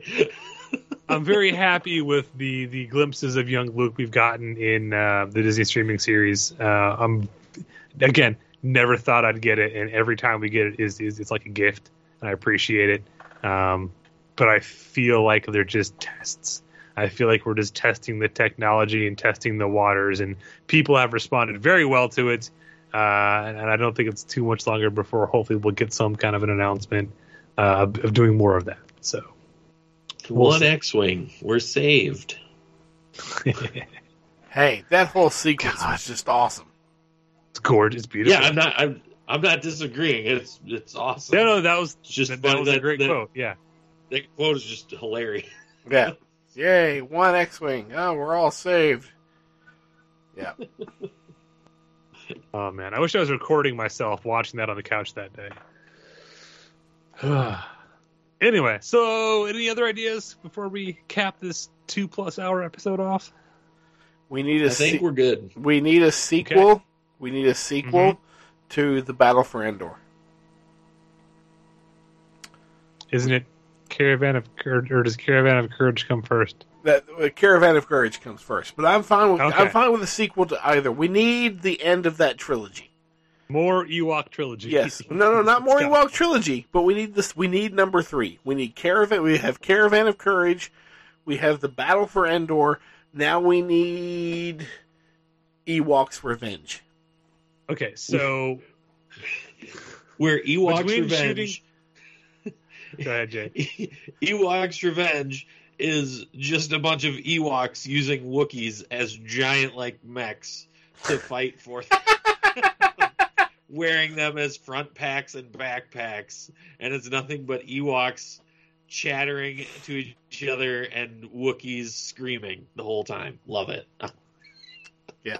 So Sorry. between shooting seasons one and two of Willow, uh, we need to get Warwick Davis back uh, As, in the, as the Wicket. Wicket outfit. Yep, yep, yep. Back as Wicket. Oh, oh. He'll do it. Yes, the, yes, yeah, yeah, yes, yeah. Um, what is it? Um, uh, something, something. The Return of Wicket. Ewok's Revenge. Okay. The Return of Wicket, Uh, the Wrath of Wicket, The Wrath of There you go. Ewok's Revenge. The Wrath of Wicket. Where he's strapped to the chest of a Wookiee piloting an ATST. Got it. I love it. All right. You're really on this strapping Ewoks to Wookiees thing. It's think hilarious. take- Think I- about that you need to visual. take- Think about You need to take a second, Jay, and think about what that says about you. Okay, visualize it. I'm John. not Visual, to kink shame. Hang on, Jay. visualize the little Ewok's feet kicking around. Jay. Jay. yeah, Jay. Sorry. Yeah. yeah Jay, yeah. you realize that yeah. if if you and Megan, you know, ever ever do have a little one, that we're gonna bring this back up as a cosplay. Yep. Yeah, I would do it. I would do it in a heartbeat. I would dress my child as an Ewok, and I would dress as a Wookiee. Chewie and Yub Nub. Chewie and Yum Nub. Chewie and Yum Nub. Ah, I love it. Yes, I would. Yeah, you. It wouldn't take much convincing for me to do that. I'm not gonna lie. All right, well, record that, Scott. I need that soundbite. Wait, wait, wait which For- sound which soundbite do you need? The one he just said about it wouldn't take much for you to do that because we're going to need that in about uh, five years, I'm thinking, Uh, that's Um, true. Uh, so I'm at the. just for posterity. I can't be right, but all right. it's fine. Uh, and I don't think Yub we're going nub. to top that. so, to Commander Scott and uh, the Doc, thank you for joining me and giving me your ideas on Star Wars shows. What do you think of our pitches? Which shows would you watch? Uh, which ones do you not want to see?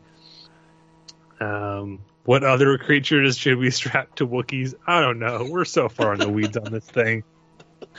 Uh, until next time, this has been your weekly Wookiee Alert.